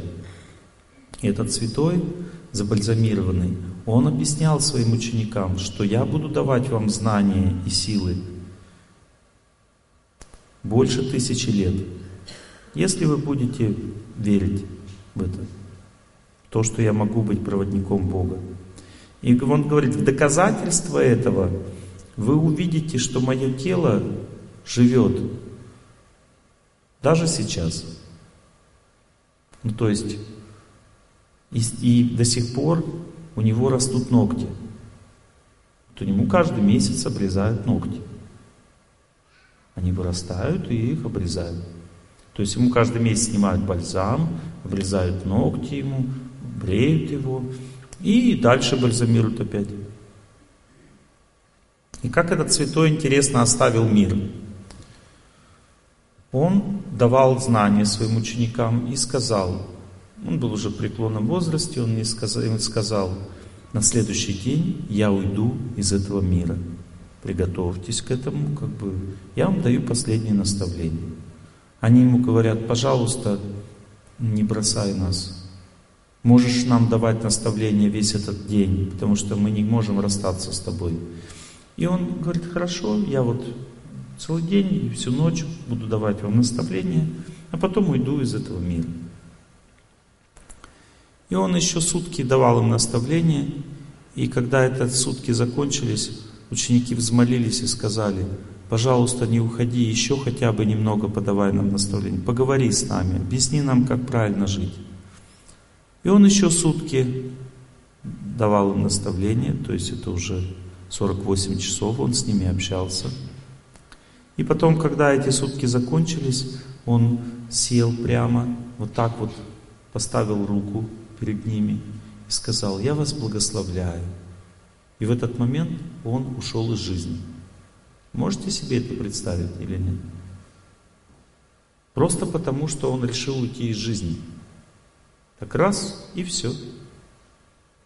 И у него рука застыла, взгляд застыл, все, ну, вышел из тела. Но он сказал своим ученикам, что делать с телом потом. Он рассказал рецепт бальзамирования и сказал, что не волнуйтесь, вы через мое тело будете получать контакт со мной. И я поехал в этот храмовый комплекс не для того, чтобы посмотреть на эти храмы, хотя мне тоже было интересно. Я хотел попытаться получить контакт с этой личностью. Мне было очень интересно почувствовать его силу. Я приехал туда и сел недалеко от него, начал молиться. И кланяться ему, молился, кланялся, молился, кланялся. Не прошло и получаса. Я почувствовал, как у меня в сердце вот так что-то туда бьется такой, раз, раз, раз, раз внутрь. И я такой сосредоточился на этой силе, и буквально через минут 10-15 молитв вот так у меня все так раз раскрылось вот здесь. И там внутри маленькая вечная такая точка. Я думаю, неужели это я? Я очень удивился.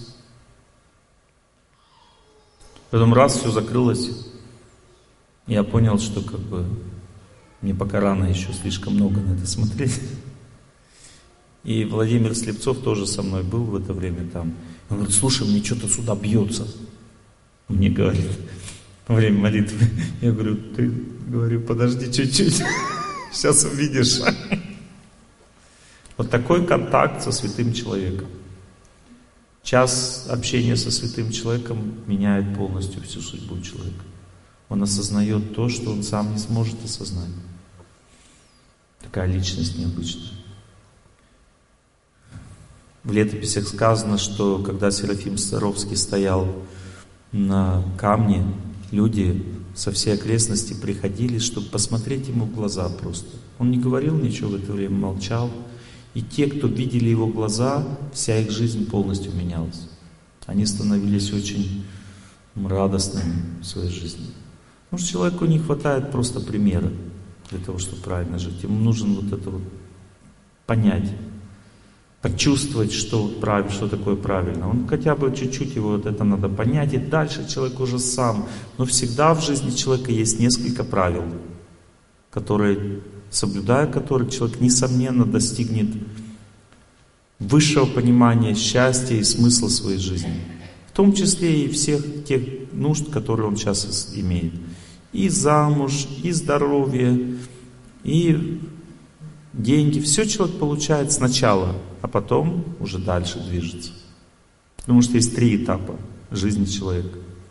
Первый этап называется огонь, и в этом этапе все люди живут. Они просто мучаются, горят от страданий и постоянно сфокусированы на себе. Когда человек отрывается от себя и начинает служить другим, что-то делает для природы, для людей, то он попадает в следующий этап, который называется вода. Как вы думаете, что это значит? Вода. Вода это значит деньги, квартира, все, что мы хотим так сильно. А когда человек от этого отвлекается, начинает о всех заботиться, он просто легко этого все получает в жизни. Но это ему уже не надо. И если человек отказывается от этого всего в пользу просто не то, что он бросает, не то, что он все деньги раздает, просто он об этом не думает, ему как бы это уже не надо. И он начинает развиваться духовно, думает о Боге, и он попадает в третий этап, который называется медные трубы. Это, оказывается, медные трубы еще круче, чем вода, потому что это слава. И человек, когда преодолел вот этот барьер, и он, Бог его начинает испытывать славой. Все ему говорят, ой, ты такой хороший человек. Главное в это не поверить в этот момент. Если поверил, значит все. Ну, то есть, видите, те люди, которые встали на правильный путь, веды говорят, счастье бежит за них, за ним, за этим человеком, и испытывает его постоянно. Оно не дает ему покоя, этому человеку. И люди, которые достигают высшей цели человеческой жизни, они попадают в духовный транс. Веды объясняют, что духовный транс это такое счастье, которое невозможно просто даже описать словами. Человек так сильно счастлив, что он даже дышать не может. Не говорить, не дышать, не глядеть, то есть он просто цепенеет вот так от счастья. Не может двигаться даже.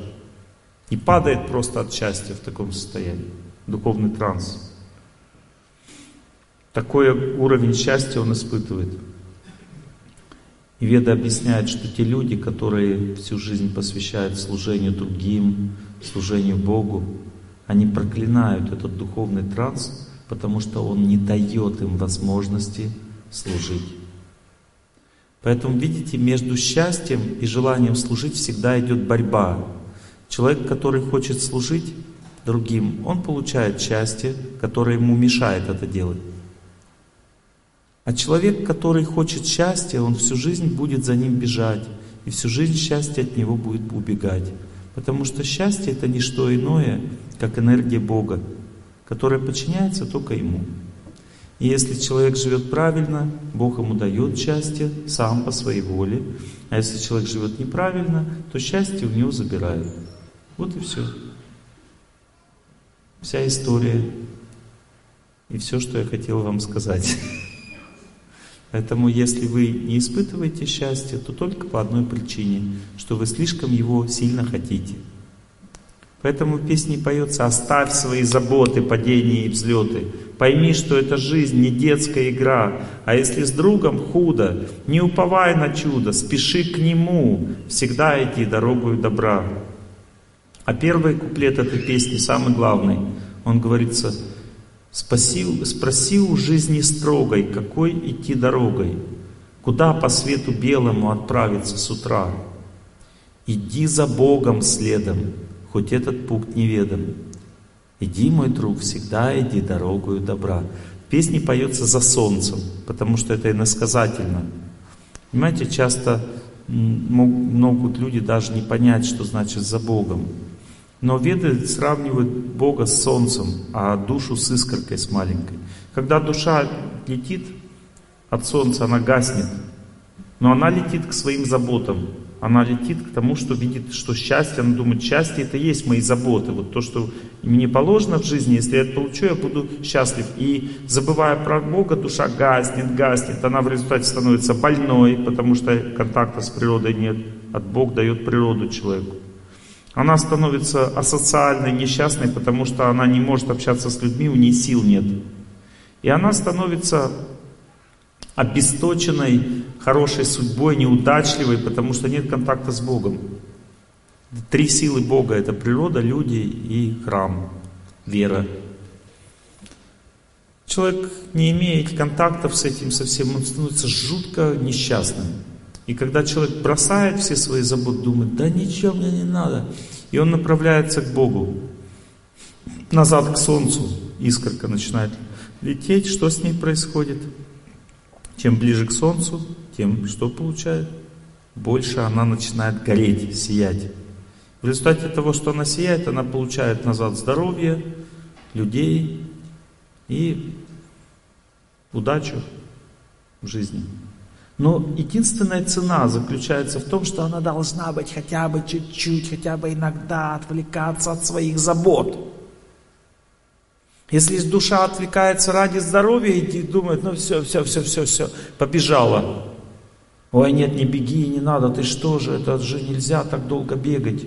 Это же э, развалишься вообще, не заставляй себя так много не есть. Нельзя так долго бегать. Ему внутри, душе говорит. Она говорит, нет, я бегу. И она бежит, бежит аккуратно и у нее здоровье все больше и больше остается. Она стоит, стоит неподвижно, у нее здоровье все больше. Она не ест и не ест, у нее здоровье все больше остается, становится. И у нее становится, появляется сила общаться со всеми, жить, потому что она наполнилась. Теперь она говорит, я хочу что-то кому-то сделать хорошее. И ему внутренний голос говорит, да зачем тебе, не надо тебе делать ничего хорошего, ты же и так нуждаешься сам. Для себя что-нибудь сделай хорошее. А душа говорит, нет, я пошла делать хорошее. И начала делать хорошее. А внутренний голос говорит, ты слишком много уже сделала хорошего, останавливайся. Она говорит, нет, я хочу еще больше сделать. Бунтует душа против внутреннего голоса. И тогда эта душа получает удачу в своей жизни она потом через какое-то время, сначала идут испытания.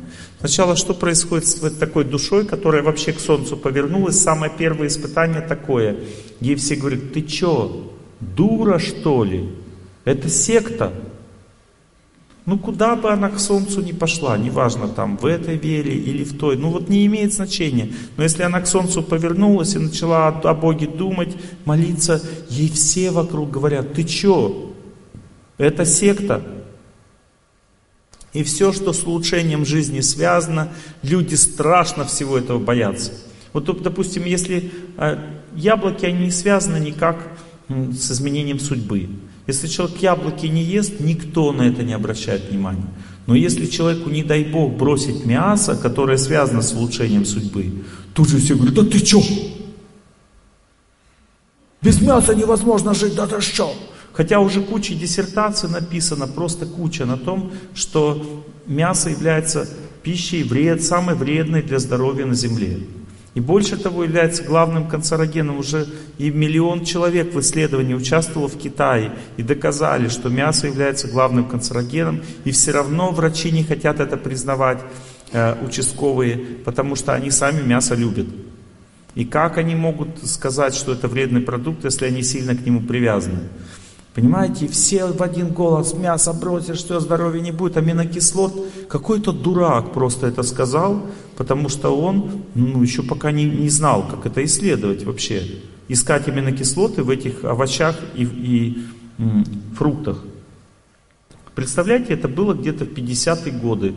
Ну, человек просто не умел их оттуда добывать, и поэтому сказал, вот этих аминокислот в этих продуктах нет. Замечательно, все так сильно поверили, что до сих пор, понимаете, потом в 69 году уже сказали, все, есть эти аминокислоты в этих во всех продуктах, все нормально, без мяса можно жить. И до сих пор люди верят, что в мясе есть незаменимые какие-то аминокислоты. Только по той причине, что им сильно хочется есть мясо, и все. Больше нет никакой причины, понимаете, в этом. Так ведь тысяча примеров, когда без мяса люди истощаются, анемия возникает. Хорошо, замечательно. Мы взяли в Омске, все врачи-вегетарианцы, просто там много у меня знакомых, и вообще не врачи, все сдали кровь. Нас ну, на кровь специально на гемоглобин, чтобы проверить. Ну, действительно, может, у тех, кто не ест мясо, ниже гемоглобин. Ну, вот все взяли и сдали. У всех гемоглобин оказался выше нормы, у всех до одного. Но откуда эта ахинея, что человек не ест мясо и у него будет падать гемоглобин? Ну что за, за откуда взялась эта ахинея? Я не знаю. Это просто какой-то бред.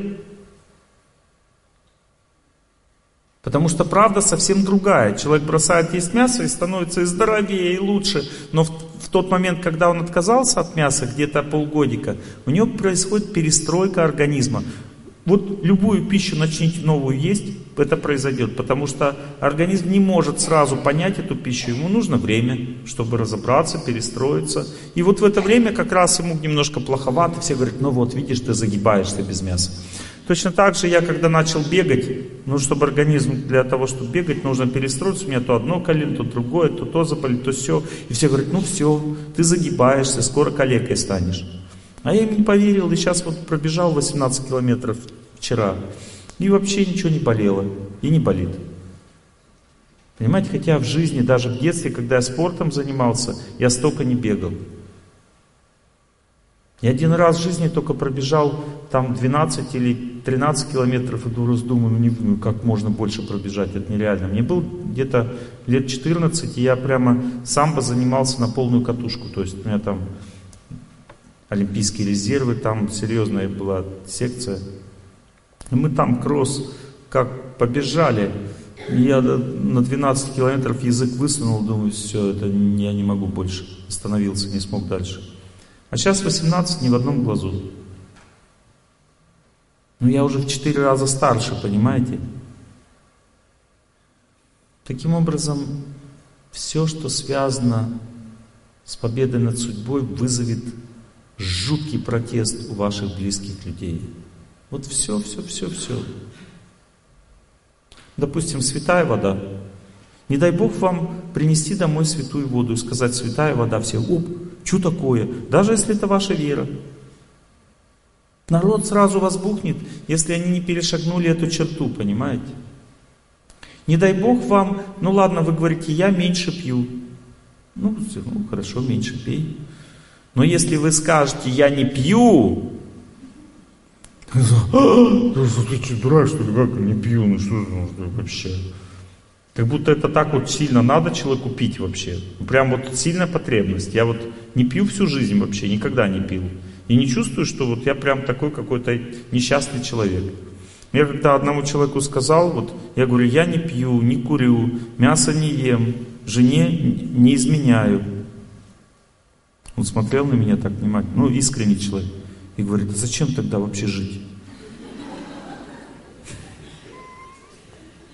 Он так искренне сказал, зачем тогда жить вообще, что ты, что ты делаешь тогда? И этот человек, между прочим, доктор медицинских наук и занимает очень высокое положение в обществе. Я даже не буду говорить какое. Но он как бы такой знакомый мой. На самом деле он сейчас уже хочет и мясо бросить, и все. То есть он все понял. Но тогда он очень сильно удивился. Он такой искренний человек, такой пытливый. А что тогда делать вообще в жизни? Он так удивился. Зачем тогда жить? Так очень удивился. Такой жизнерадостный, такой, как...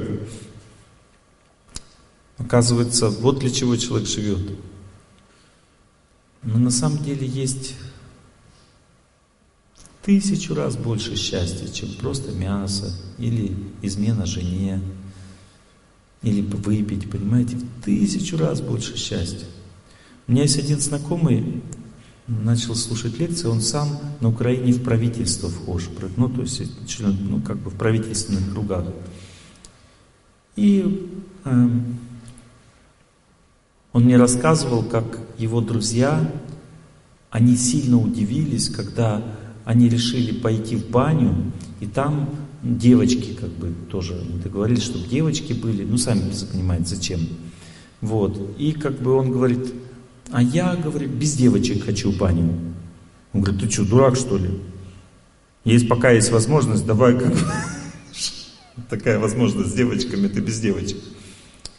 И они очень сильно удивились. Потом один из этих друзей от него зависела очень многомиллионная сделка, да, и тот этот друг говорит, давай, говорит, вот это все смастерим, как бы с лукавим, и потом поделим эти деньги. Вот у нас столько денег будет. И он говорит, я согласен, этот человек, который вот, со мной общался. Не то, что он на моих лекциях такой стал, он вообще просто такой человек сам по себе, очень чистый, возвышенный, верующий очень глубоко. Он говорит, я согласен, но только я тебе даю один день подумать, и ты мне, когда подумаешь, скажи, куда ты хочешь потратить все эти деньги. Ну вот, если ты действительно как бы сможешь это все потратить на какие-то ну, цели хорошие, я тогда согласен. Но ты мне должен рассказать это. Вот куда, зачем тебе столько денег? Вот что конкретно ты хочешь сделать? А там, понимаете, серьезные люди. Если сказал, значит надо делать. И он просто не пришел к нему на следующий день. Представляете? Он не пришел, потому что вот, ну не на что ему эти деньги, столько денег тратить. Ну не на что, понимаете, даже если он будет и сам есть, и кормить всю свою семью там и все. Ему в 10 раз меньше надо на всю жизнь, а может быть и в тысячу. Чтобы просто каждый день тоненький кусок хлеба с толстым слоем черной икры. Понимаете, ну просто вот некуда столько денег тратить. Человек ради этого готов нарушить законы, просто, понимаете, рисковать своей репутацией, своей судьбой, своей жизнью. Просто, это же просто безумие. Ради чего вот люди направляют свою вот жизнь, которая на самом деле принадлежит Богу. И потом он этих своих друзей начал менять, он начал давать им лекции. И разок он мне говорит, пойдем в баню. Я говорю, пойдем. Мы с ним в бане любили париться вместе. И он ну, приходит в баню, и там сидят еще мужики такие. Я говорю, а, а он говорит, не волнуйся, все нормально. И он говорит, это Олег Геннадьевич. Мы своим друзьям этим высокопоставленным. Они говорят, Олег Геннадьевич, лекция супер. Начали со мной общаться в бане на тему лекции. Все люди стремятся к знанию, все люди стремятся к знанию, и все хотят быть счастливыми.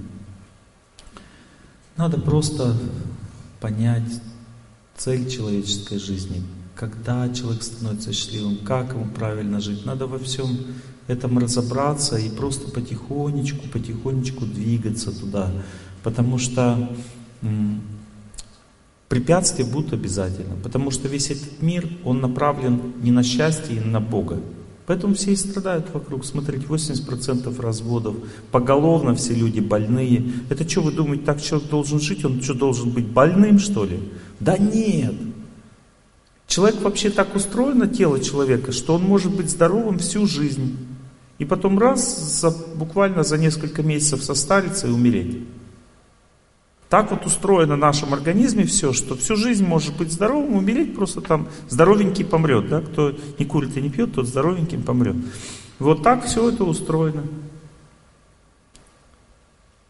И человек может любое страдание победить в своей жизни, ну, своей внутренней силой. Но просто вопрос силы. Можно ли жену вернуть? Да легко. Но вопрос силы внутренней. Просто если ее нет, надо тогда стремиться. Не смог, не получилось. Живи дальше, развивайся, потому что потом ты сможешь. И тогда тебе не надо будет уже корить свою судьбу, свою жизнь, что ты там ошибку какую-то совершил. Просто развейся как личность, стать сильным. И этот путь, который я вам описал, он, это путь против течения. Понимаете? То есть вас никто не поймет. Никто не оценит сразу, но потом вы увидите, что все за вами будут идти, все эти люди. Вот все люди, которые меня осуждали, да, я встал на этот путь, они все сейчас идут за мной. Никто не отвернулся, никто не сказал это неправильно, все повернулись наоборот и все начали так жить. Но сначала будут испытания, обязательно будут у всех. Родители будут, как бы, испугаются первыми. Моя мать вообще решила, что я с ума сошел.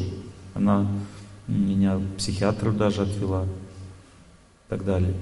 Я рассказывал много раз эту историю. Но потом она признала, что это ошибка. И сама сейчас развивается, работает над собой. Меня есть один друг, он написал такую песню замечательную, которая показывает суть победы над судьбой. В этой песне есть несколько ключевых моментов. Сейчас вы ее всю послушаете. Я ее всегда на последней лекции включаю. Она очень ценная. Там очень суть прямо всего, что надо. В этой песне есть несколько ключевых моментов, которые я сейчас вам скажу. Первый момент. Всегда иди туда, куда надо, несмотря на течение. Иди против течения. Хочешь развиваться, не смотри на то, как люди на это смотрят. Они все будут потом согласятся с этим. Если ты чувствуешь, что судьба тебя сломала, никогда не поддавайся. Никогда не поддавайся, это подвох. Тебя судьба говорит, не надо ходить, у тебя колено больны, наоборот надо ходить. Сюда судьба говорит, ты никогда не выйдешь замуж, ты будешь одна, наоборот, все будет у тебя хорошо. Просто иди правильным путем. Судьба говорит, тебе будешь нищим, значит будешь богатым. Судьба говорит, ты будешь обездолен, значит будешь наполнен. Понимаете? Судьба всегда показывает то, что нам надо, как препятствие, для того, чтобы мы развивались. Просто иди правильным путем. Если тебе что-то в жизни надо, значит это ты можешь получить, и ты до этого достоин.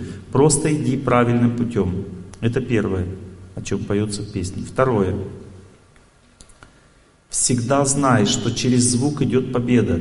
С любовью произноси молитву. Когда ты услышишь тех, кто молится правильно, ты услышишь победу над своей судьбой. Третье. Всегда иди за теми, кто живет правильно. И всегда общайся с такими людьми. Не живи в своей скорлупе. Вырывайся из нее. Старайся э, общаться. Вырывайся, заставляй себя именно общение должно быть не то, что переписочка, а просто надо встречаться, общаться, делать вместе добрые дела, пытаться найти такой, таких друзей, не только старших, а также друзей, с которыми бы ты смог вместе идти по жизни. Вот таким путем победа над судьбой. И знай, что Господь будет делать в этом, на этом пути для тебя намного больше, чем ты сам для себя будешь делать. Но единственное, что нужно, сделать этот выбор. А сделать его очень трудно, потому что судьба тянет человека назад. Она говорит, стоять, иди ко мне, думай о себе. Ты не можешь, тебе надо думать о себе, у тебя нет сил, ты устал, ты хочешь спать, хочешь есть, хочешь счастья и так далее. Судьба будет мучить. Слушайте песню.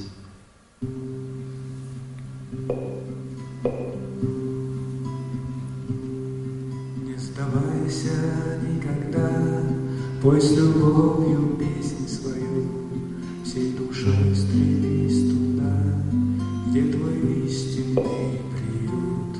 Белый флаг не поднимай, если мраком все покрыто, непрестанно уповай, есть надежная защита, нужно только стойким быть, верить, что победа с нами, что надежду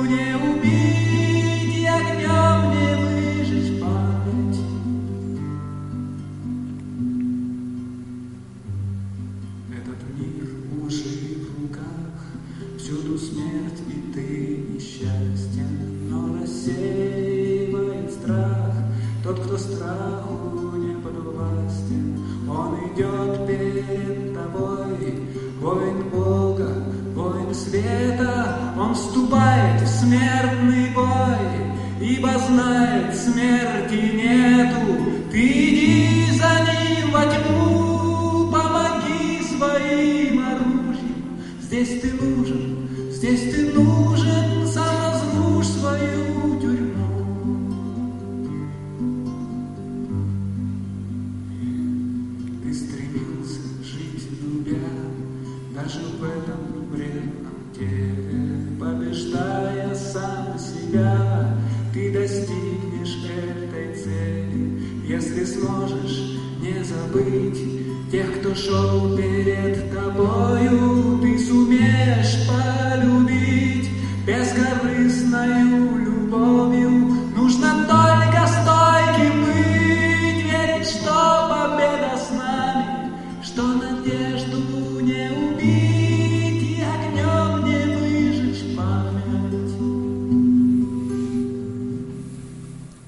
Теперь я вам расскажу некоторые такие практические советы, как побеждать судьбу легче, как молиться.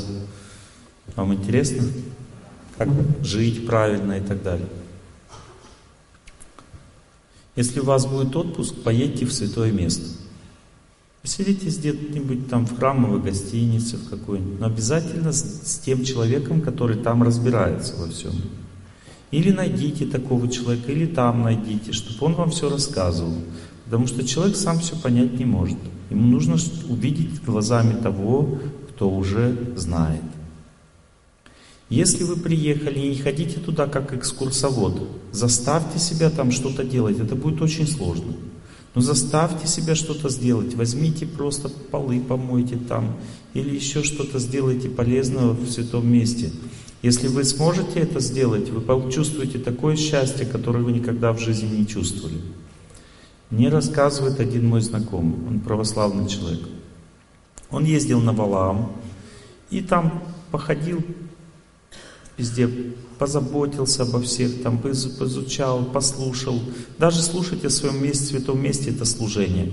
Он это все поделал, поделал, поделал, послушал, позаботился обо всех. И потом в конце, когда уже устал он очень сильно, и этот монах, который ему все объяснял, он а, уже был вечер поздний, и они ничего не кушали. Он ему говорит, слушай, давай я тебе накормлю хлебушком, который я сам испек с любовью для Бога, и молочком, которое я сам подоил с нашей коробки храмовской. Потому что уже поздно, и весь, как бы, вся еда, которую приготовили, уже она съедена. Вот остался только хлеб и молоко. Он говорит, ну давай. Хотя он знал по моим лекциям, что на ночь хлеб не надо есть.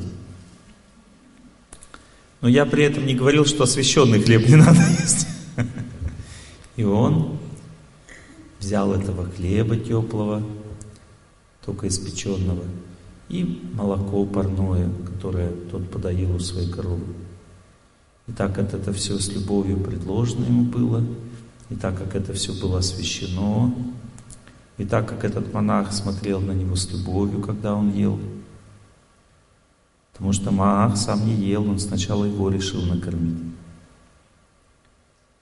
То этот человек испытал такое счастье в этот момент, которое он никогда в своей жизни не испытывал ни от чего.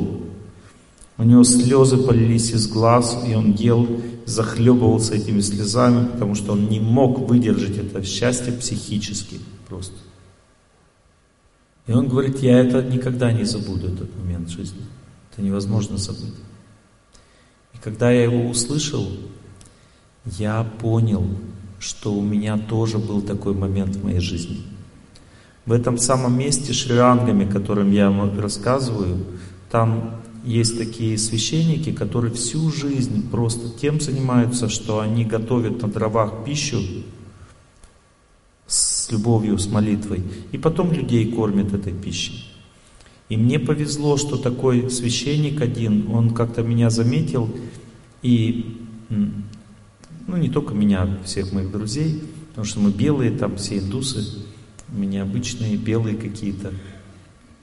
И он взял и лично позаботился о нас. Он сам нам наложил всего все, сел напротив нас, и начал смотреть на нас с любовью, когда мы кушали.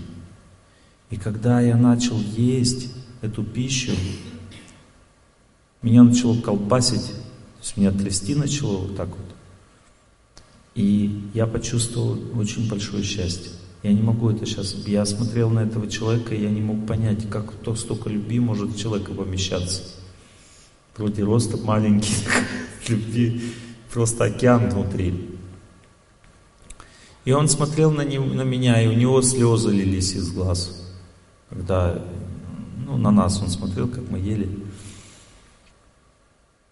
Человек, который способен почувствовать освященную пищу настоящую, он получает такой удар по своему существованию, такая сила в него входит, что это невозможно описать словами. Вам надо просто такую пищу найти. Потому что сила освещения пищи бывает разной.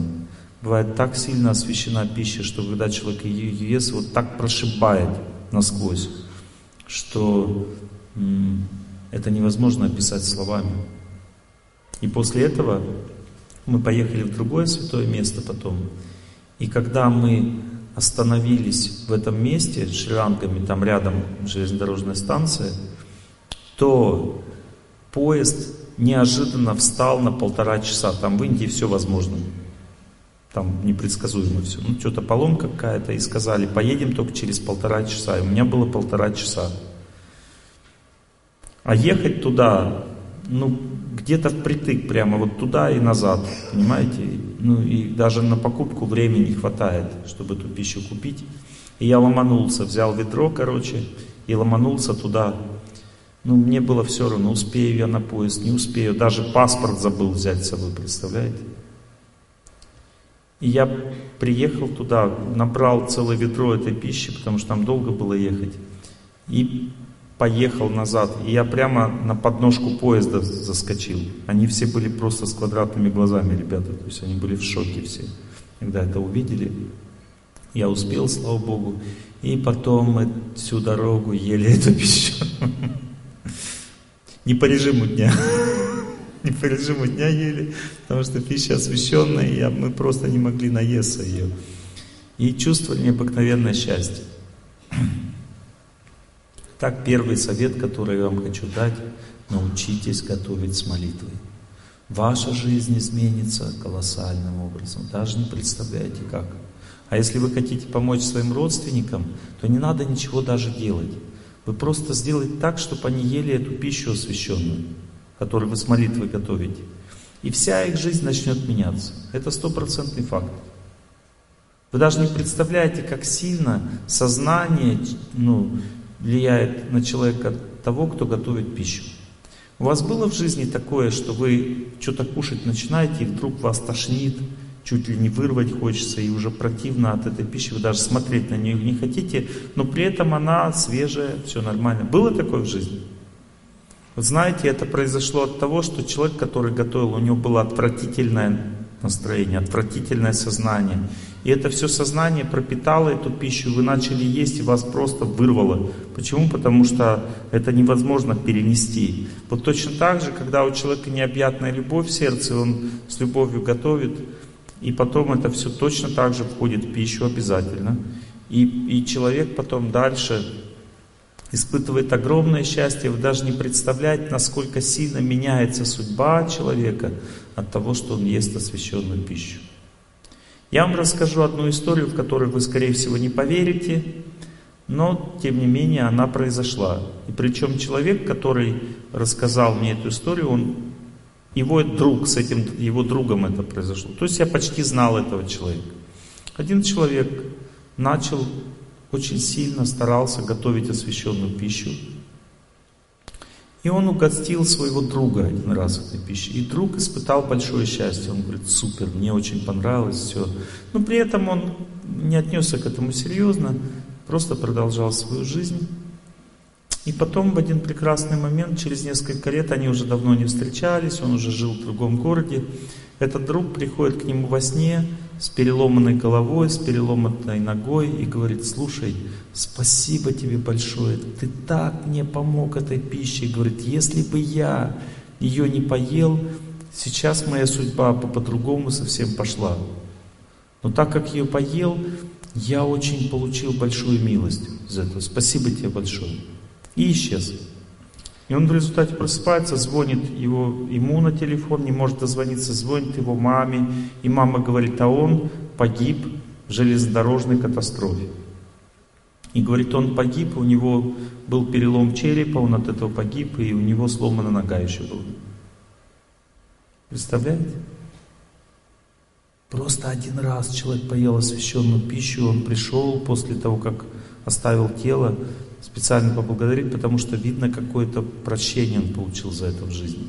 Что-то в нем, у него хорошее в жизни произошло, и он пришел поэтому благодарить. Такая необычная история.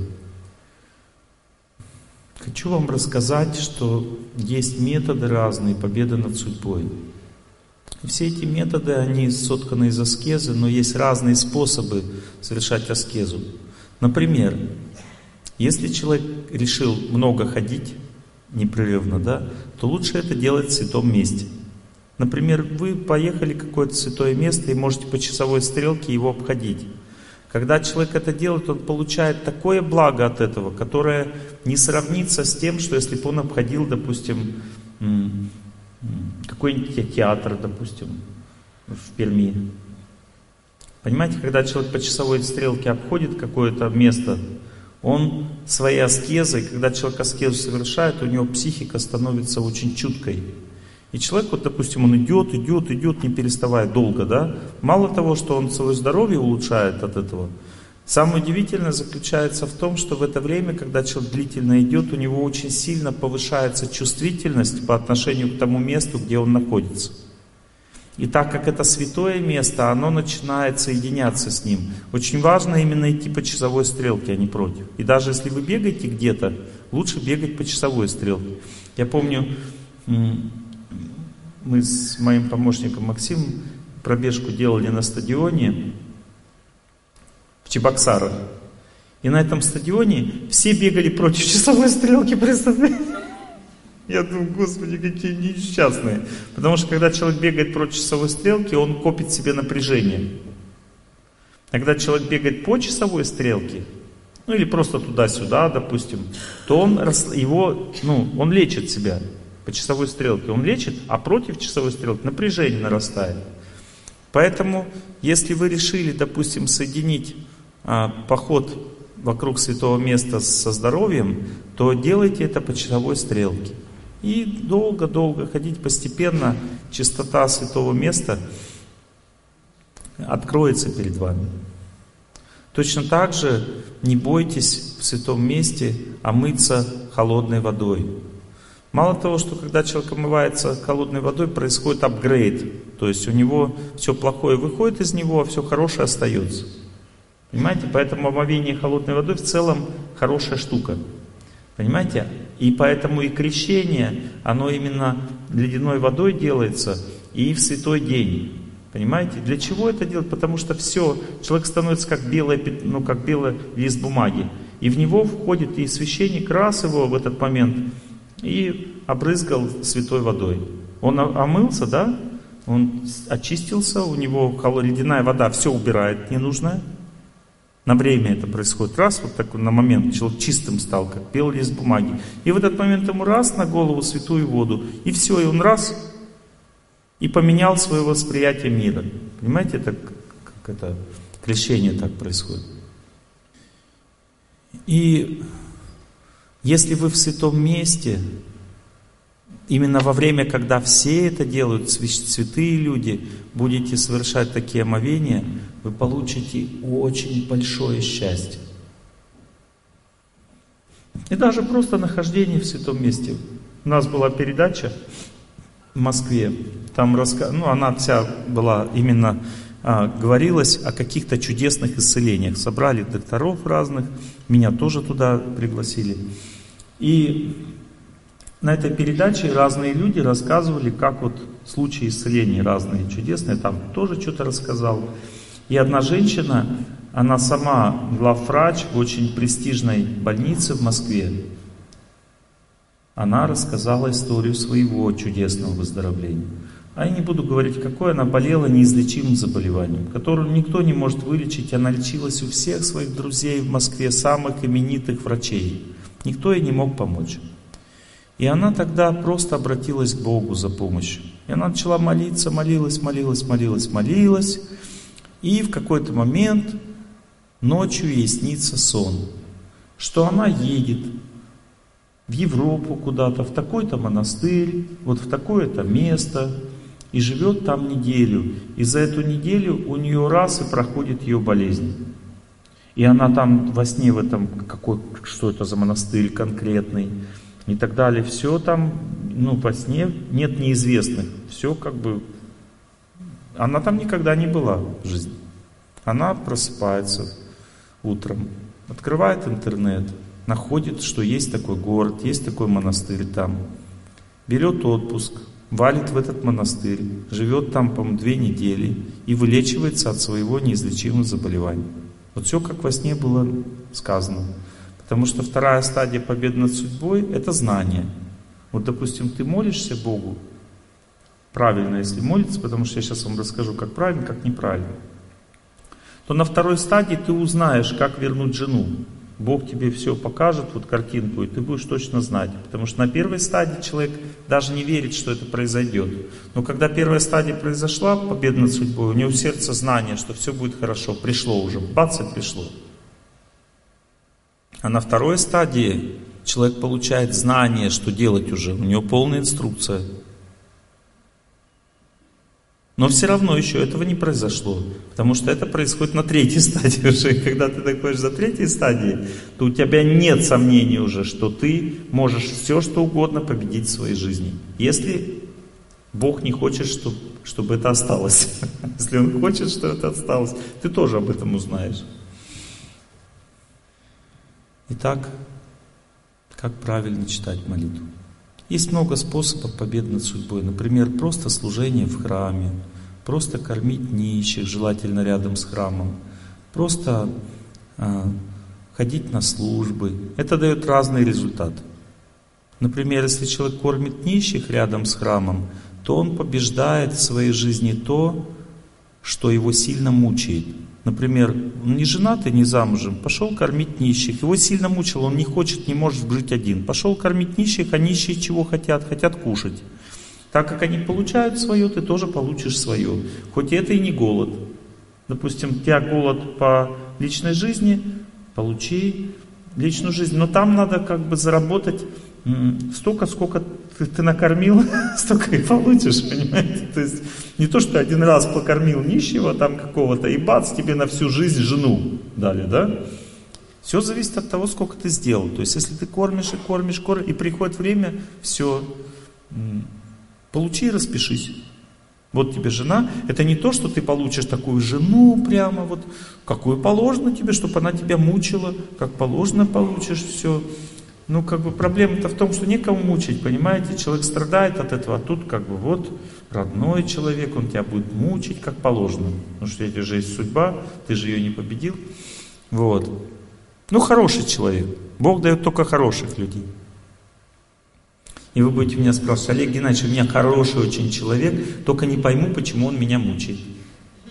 Я объясняю, потому что так положено, потому что мы что-то плохое делали в жизни в прошлом. И как еще сделать так, чтобы нам это назад вернуть? Вот если меня будет мучить в автобусе какой-то чужой человек, да я вообще не среагирую.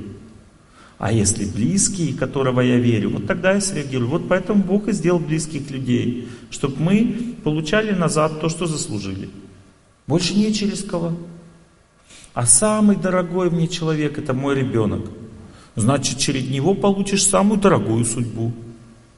То, что даже через мужа не получишь, получишь через ребенка. Понимаете? Потому что чем что-то дороже тебе, тем сильнее судьба работает. Такая система. В ведах описано один царь, очень возвышенная личность.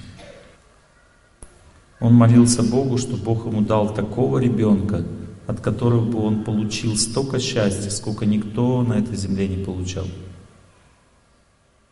Он именно хотел счастья от ребенка, больше ничего. И один мудрец святой, он ему сказал, слушай, может тебе не надо такую молитву читать? Зачем тебе так много счастья от ребенка? Он говорит, нет, я хочу, у меня такое желание. Он говорит, ок,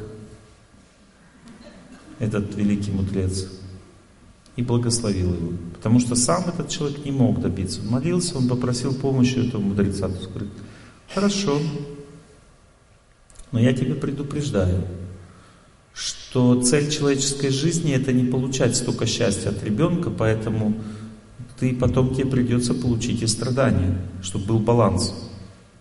Тот говорит, да, да я на все согласен, дайте мне вот счастье от ребенка, у меня все есть, я царь, как бы, у меня счастья от ребенка нет. Мне нужен такой ребенок, чтобы я получил максимум счастья. Все, давайте, короче, мне счастье. Ну, хорошо, хорошо, как скажешь. И у него он провел определенный ритуал, и у этого царя рождается сын. Да такой сын рождается, что у него было несколько царевин, что все царевны остальные не могут спать даже спокойно, потому что они так сильно завидуют этой царевне.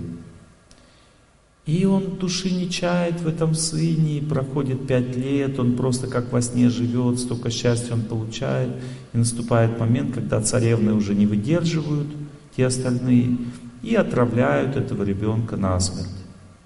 И царь в результате потом получает столько же страданий, сколько он счастья получил. И когда этот мудрец опять к нему приходит, он говорит, слушай, вообще зачем это все надо, как этот мир удивительно устроен. Неужели он говорит, всегда так в жизни происходит, что если я хочу счастья от этого мира, я получаю столько же счастья, сколько страданий. И этот мудрец говорит, воистину ты прав. Если человек от этого мира хочет от чего-то много счастья, то он обязательно от этого получит столько же и страданий. И тогда царь его спрашивает, а как же тогда жить в этом мире? И мудрец говорит, если ты хочешь счастливо жить, откажись от своего счастья. Начни служить Богу, служить другим. И тогда ты будешь бесконечно много счастья получать, но при этом никогда не будешь получать страданий. Но для этого ты должен шагнуть в пропасть. Этот шаг в пропасть – это и есть то, чего очень трудно сделать, труднодостижимая вещь. Например, жена тебя мучает, а ты ее прощай. Это шаг в пропасть. Ну как же так? Это несправедливость. Это и есть тот путь, который приносит счастье. Ну ты скажешь, откуда мне взять силы? Некоторые люди мне говорят, Олег Геннадьевич, я все делаю, как вы, но у меня сил на это нет. Я говорю, поэтому и Бог сказал, что сначала нужно к Нему обратиться и Ему служить, чтобы силы получить для всего остального, а потом уже живи счастливо в этом мире. Чтобы служить мужу так, как надо, нужны огромные силы. Потому что если ты Ему служишь, и он истощает, как бы он гордится собой от этого, ты становишься униженной. А если ты его не служишь, а наоборот его воспитываешь, то он становится как тряпка а ты становишься гордой, или он воюет с тобой постоянно. Ну, то есть, ну, ничего не получается без Бога. Потому что когда человек богатым становится, и женщина наполняется чувством собственного достоинства, она становится сильной внутри себя. Она по-доброму может сказать мужу строго, и он услышит ее, потому что она стала сильной. Или она может так служить ему, что он не загордится собой, потому что он побоится загордиться рядом с таким человеком. Понимаете? Поэтому мы должны стать богатыми, мы должны наполнены Богом быть. Но это наполнение идет через несколько способов. Я вам сейчас эти способы рассказываю. Все эти способы называются жертва. Или очень сильный поступок внутри себя. Первый способ – это полюбить старшего святого человека. Это жертва, потому что мы любим только себя. Или другого человека в себе. Полюбить святого человека – это не так полюбить, как мужика женщине, потому что она, женщина, мужчину любит только потому, что он показывает ей себя. Ну, понимаете, то есть любовь к мужчине означает фактически любовь себя в нем. Но любовь к святому человеку не такая. Она другую природу имеет. Ты про себя в этот момент вообще забываешь, потому что когда девушка любит парня, она для себя же его любит, понимаете, и про себя забыть не может. Она его ревнует всем, ну и так далее. Даже мучает его самого потом своей ревностью. Но когда человек любит святого человека, он забывает про себя и в этот момент побеждает судьбу. Точно так же, когда человек начинает истории о жизни святых людей или священные писания читать, и вдруг он эти священные писания начинает любить, забывая про себя, в этот момент он побеждает свою судьбу. Точно так же, когда человек служит в храме или заботится обо всех ради Бога и забывает себя во время этой заботы, он побеждает судьбу. Точно так же, когда человек слушает тех, кто молится, и пытается услышать их со всей силы, потому что он не доверяет своему слушанию, он понимает, что он не может услышать их так, как на самом деле они молятся. Он слышит только в них то, что может услышать, и он хочет больше, больше услышать. И для того, чтобы слушать их сильно, он включает разум, а разум включается только через звук. Поэтому начинает так же, как они, повторять, повторять, повторять молитву вместе с ними и так же, как они. И в какой-то момент его голос становится очень твердым, наполняется силой, потом раскрывается сердце. И он от своего сердца начинает эту молитву повторять. И потом он постепенно в этой молитве так настроен на слушание, что в какой-то момент раз, и его память вот отсюда вот уходит туда. Она уходит к ним. И человек впервые в жизни чувствует, что он вроде бы живет, но при этом не думает о себе. Он реально это чувствует, что он забыл про себя. Потому что пока это не произошло, человек не может в это поверить. И он привык, он всегда-всегда сам в себе находится. Но тут он забывает совсем про себя и думает о тех, кто молится. И восторг входит очень сильный. В этот момент начинается сжигаться судьба. Веды говорят точно так же, как дрова горят в огне, так и злые поступки сгорают в человеке, когда он в своей памяти забыл про себя и помнит о святости или о Боге или о служении, или о заветах, которые он дал своему наставнику. Когда человек так живет, забыв про себя, он сжигает свою судьбу, потому что судьба находится в памяти. И эта память о себе, она притягивается звуком. Понимаете, оказывается, наша судьба вот здесь сердце звучит.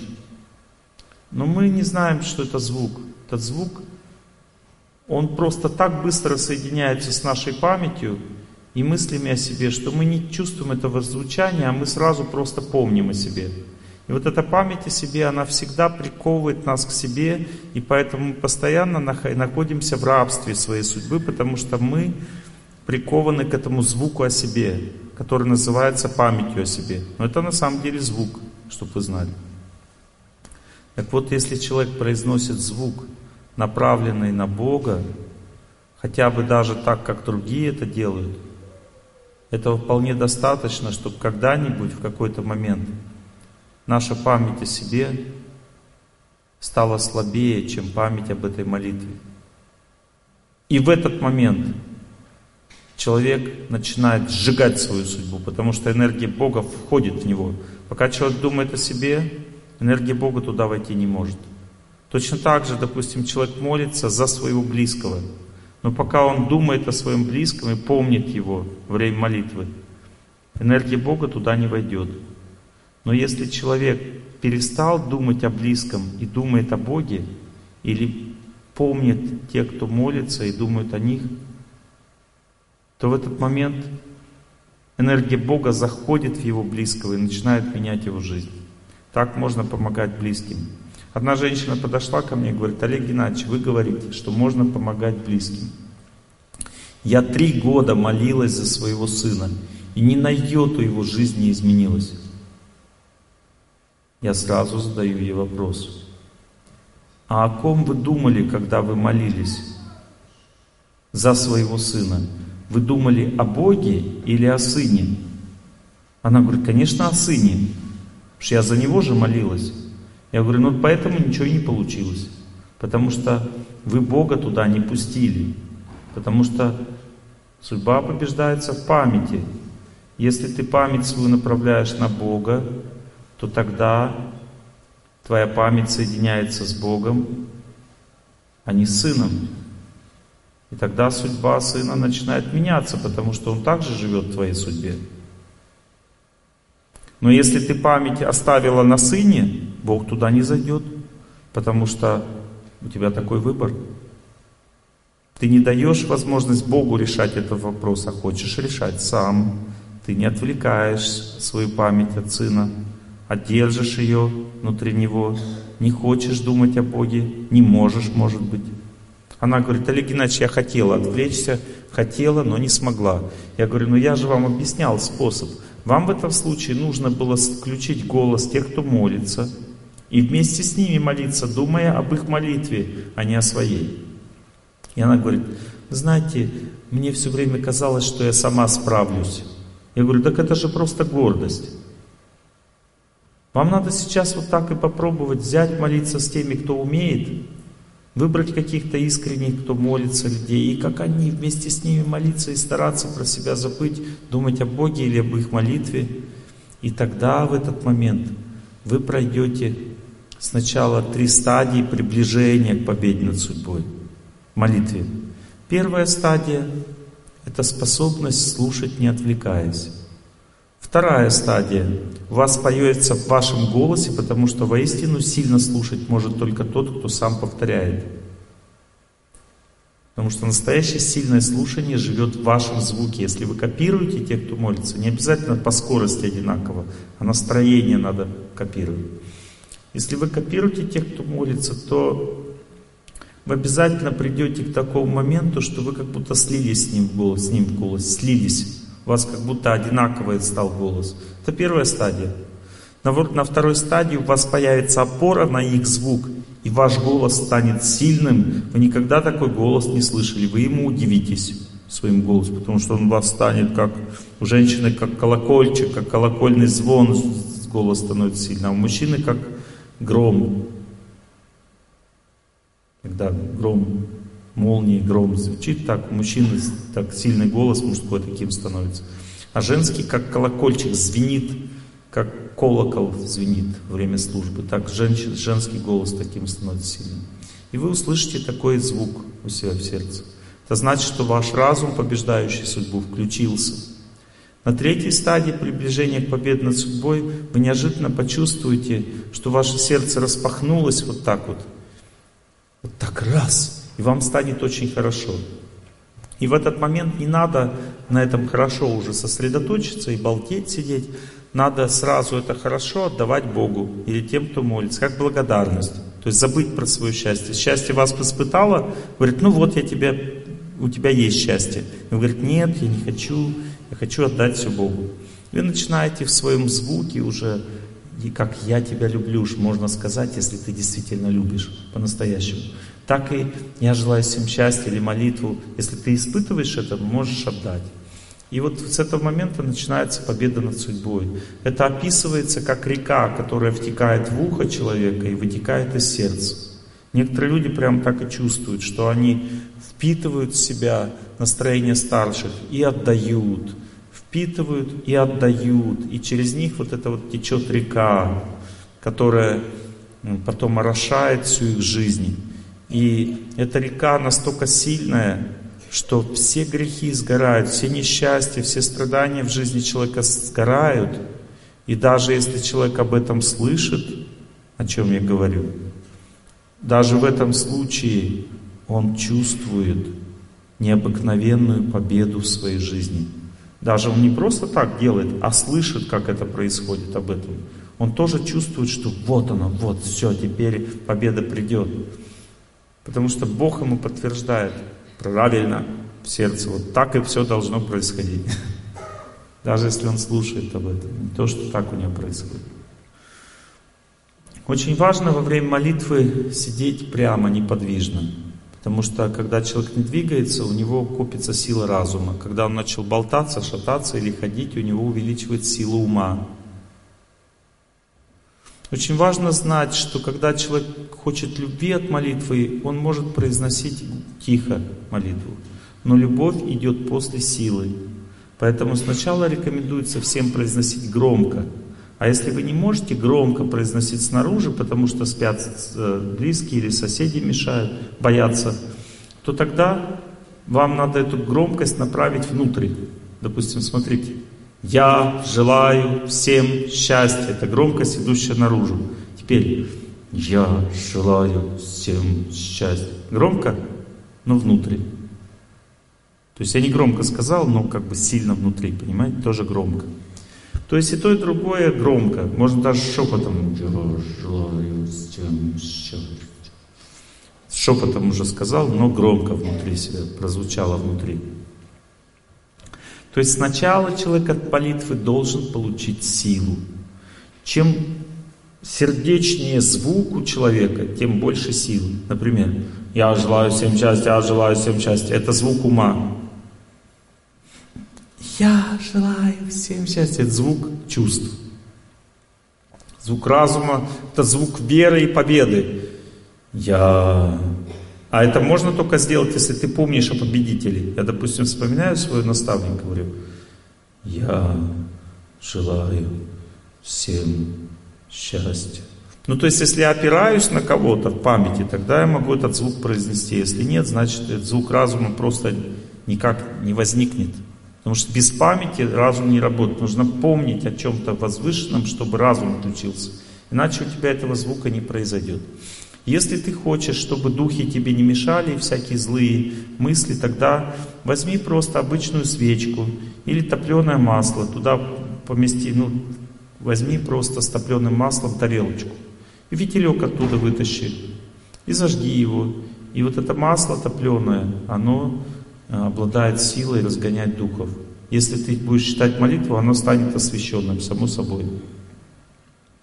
Точно так же делает обычная парафиновая свечка, потому что парафин это тоже, ну, э, свет, свет, ну, как бы благостная вещь, потому что он м, получен от пчел.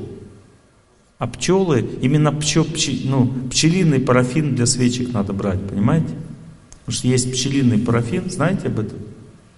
Воск, воск, воск для свечек от пчел. И этот воск, что, уже пора заканчивать, да? Вау. Я думал до 10 лекций, до 9. У нас в 11 поезд, мои хорошие. Без 10 11. Ну понятно, я знаю, что вы имеете в виду. Я буду давать консультации даже из окна своего вагона. Ладно, все сели прямо. Я просто заговорился уже. Лекция должна закончиться давно, да? Сейчас помолимся вместе, пожелаем всем счастья, потом в дом тренируемся. Я надеюсь, я вас не утомил? Нормально все? Я остаюсь с вами. Вы когда лекции будете слушать, я буду с вами. Я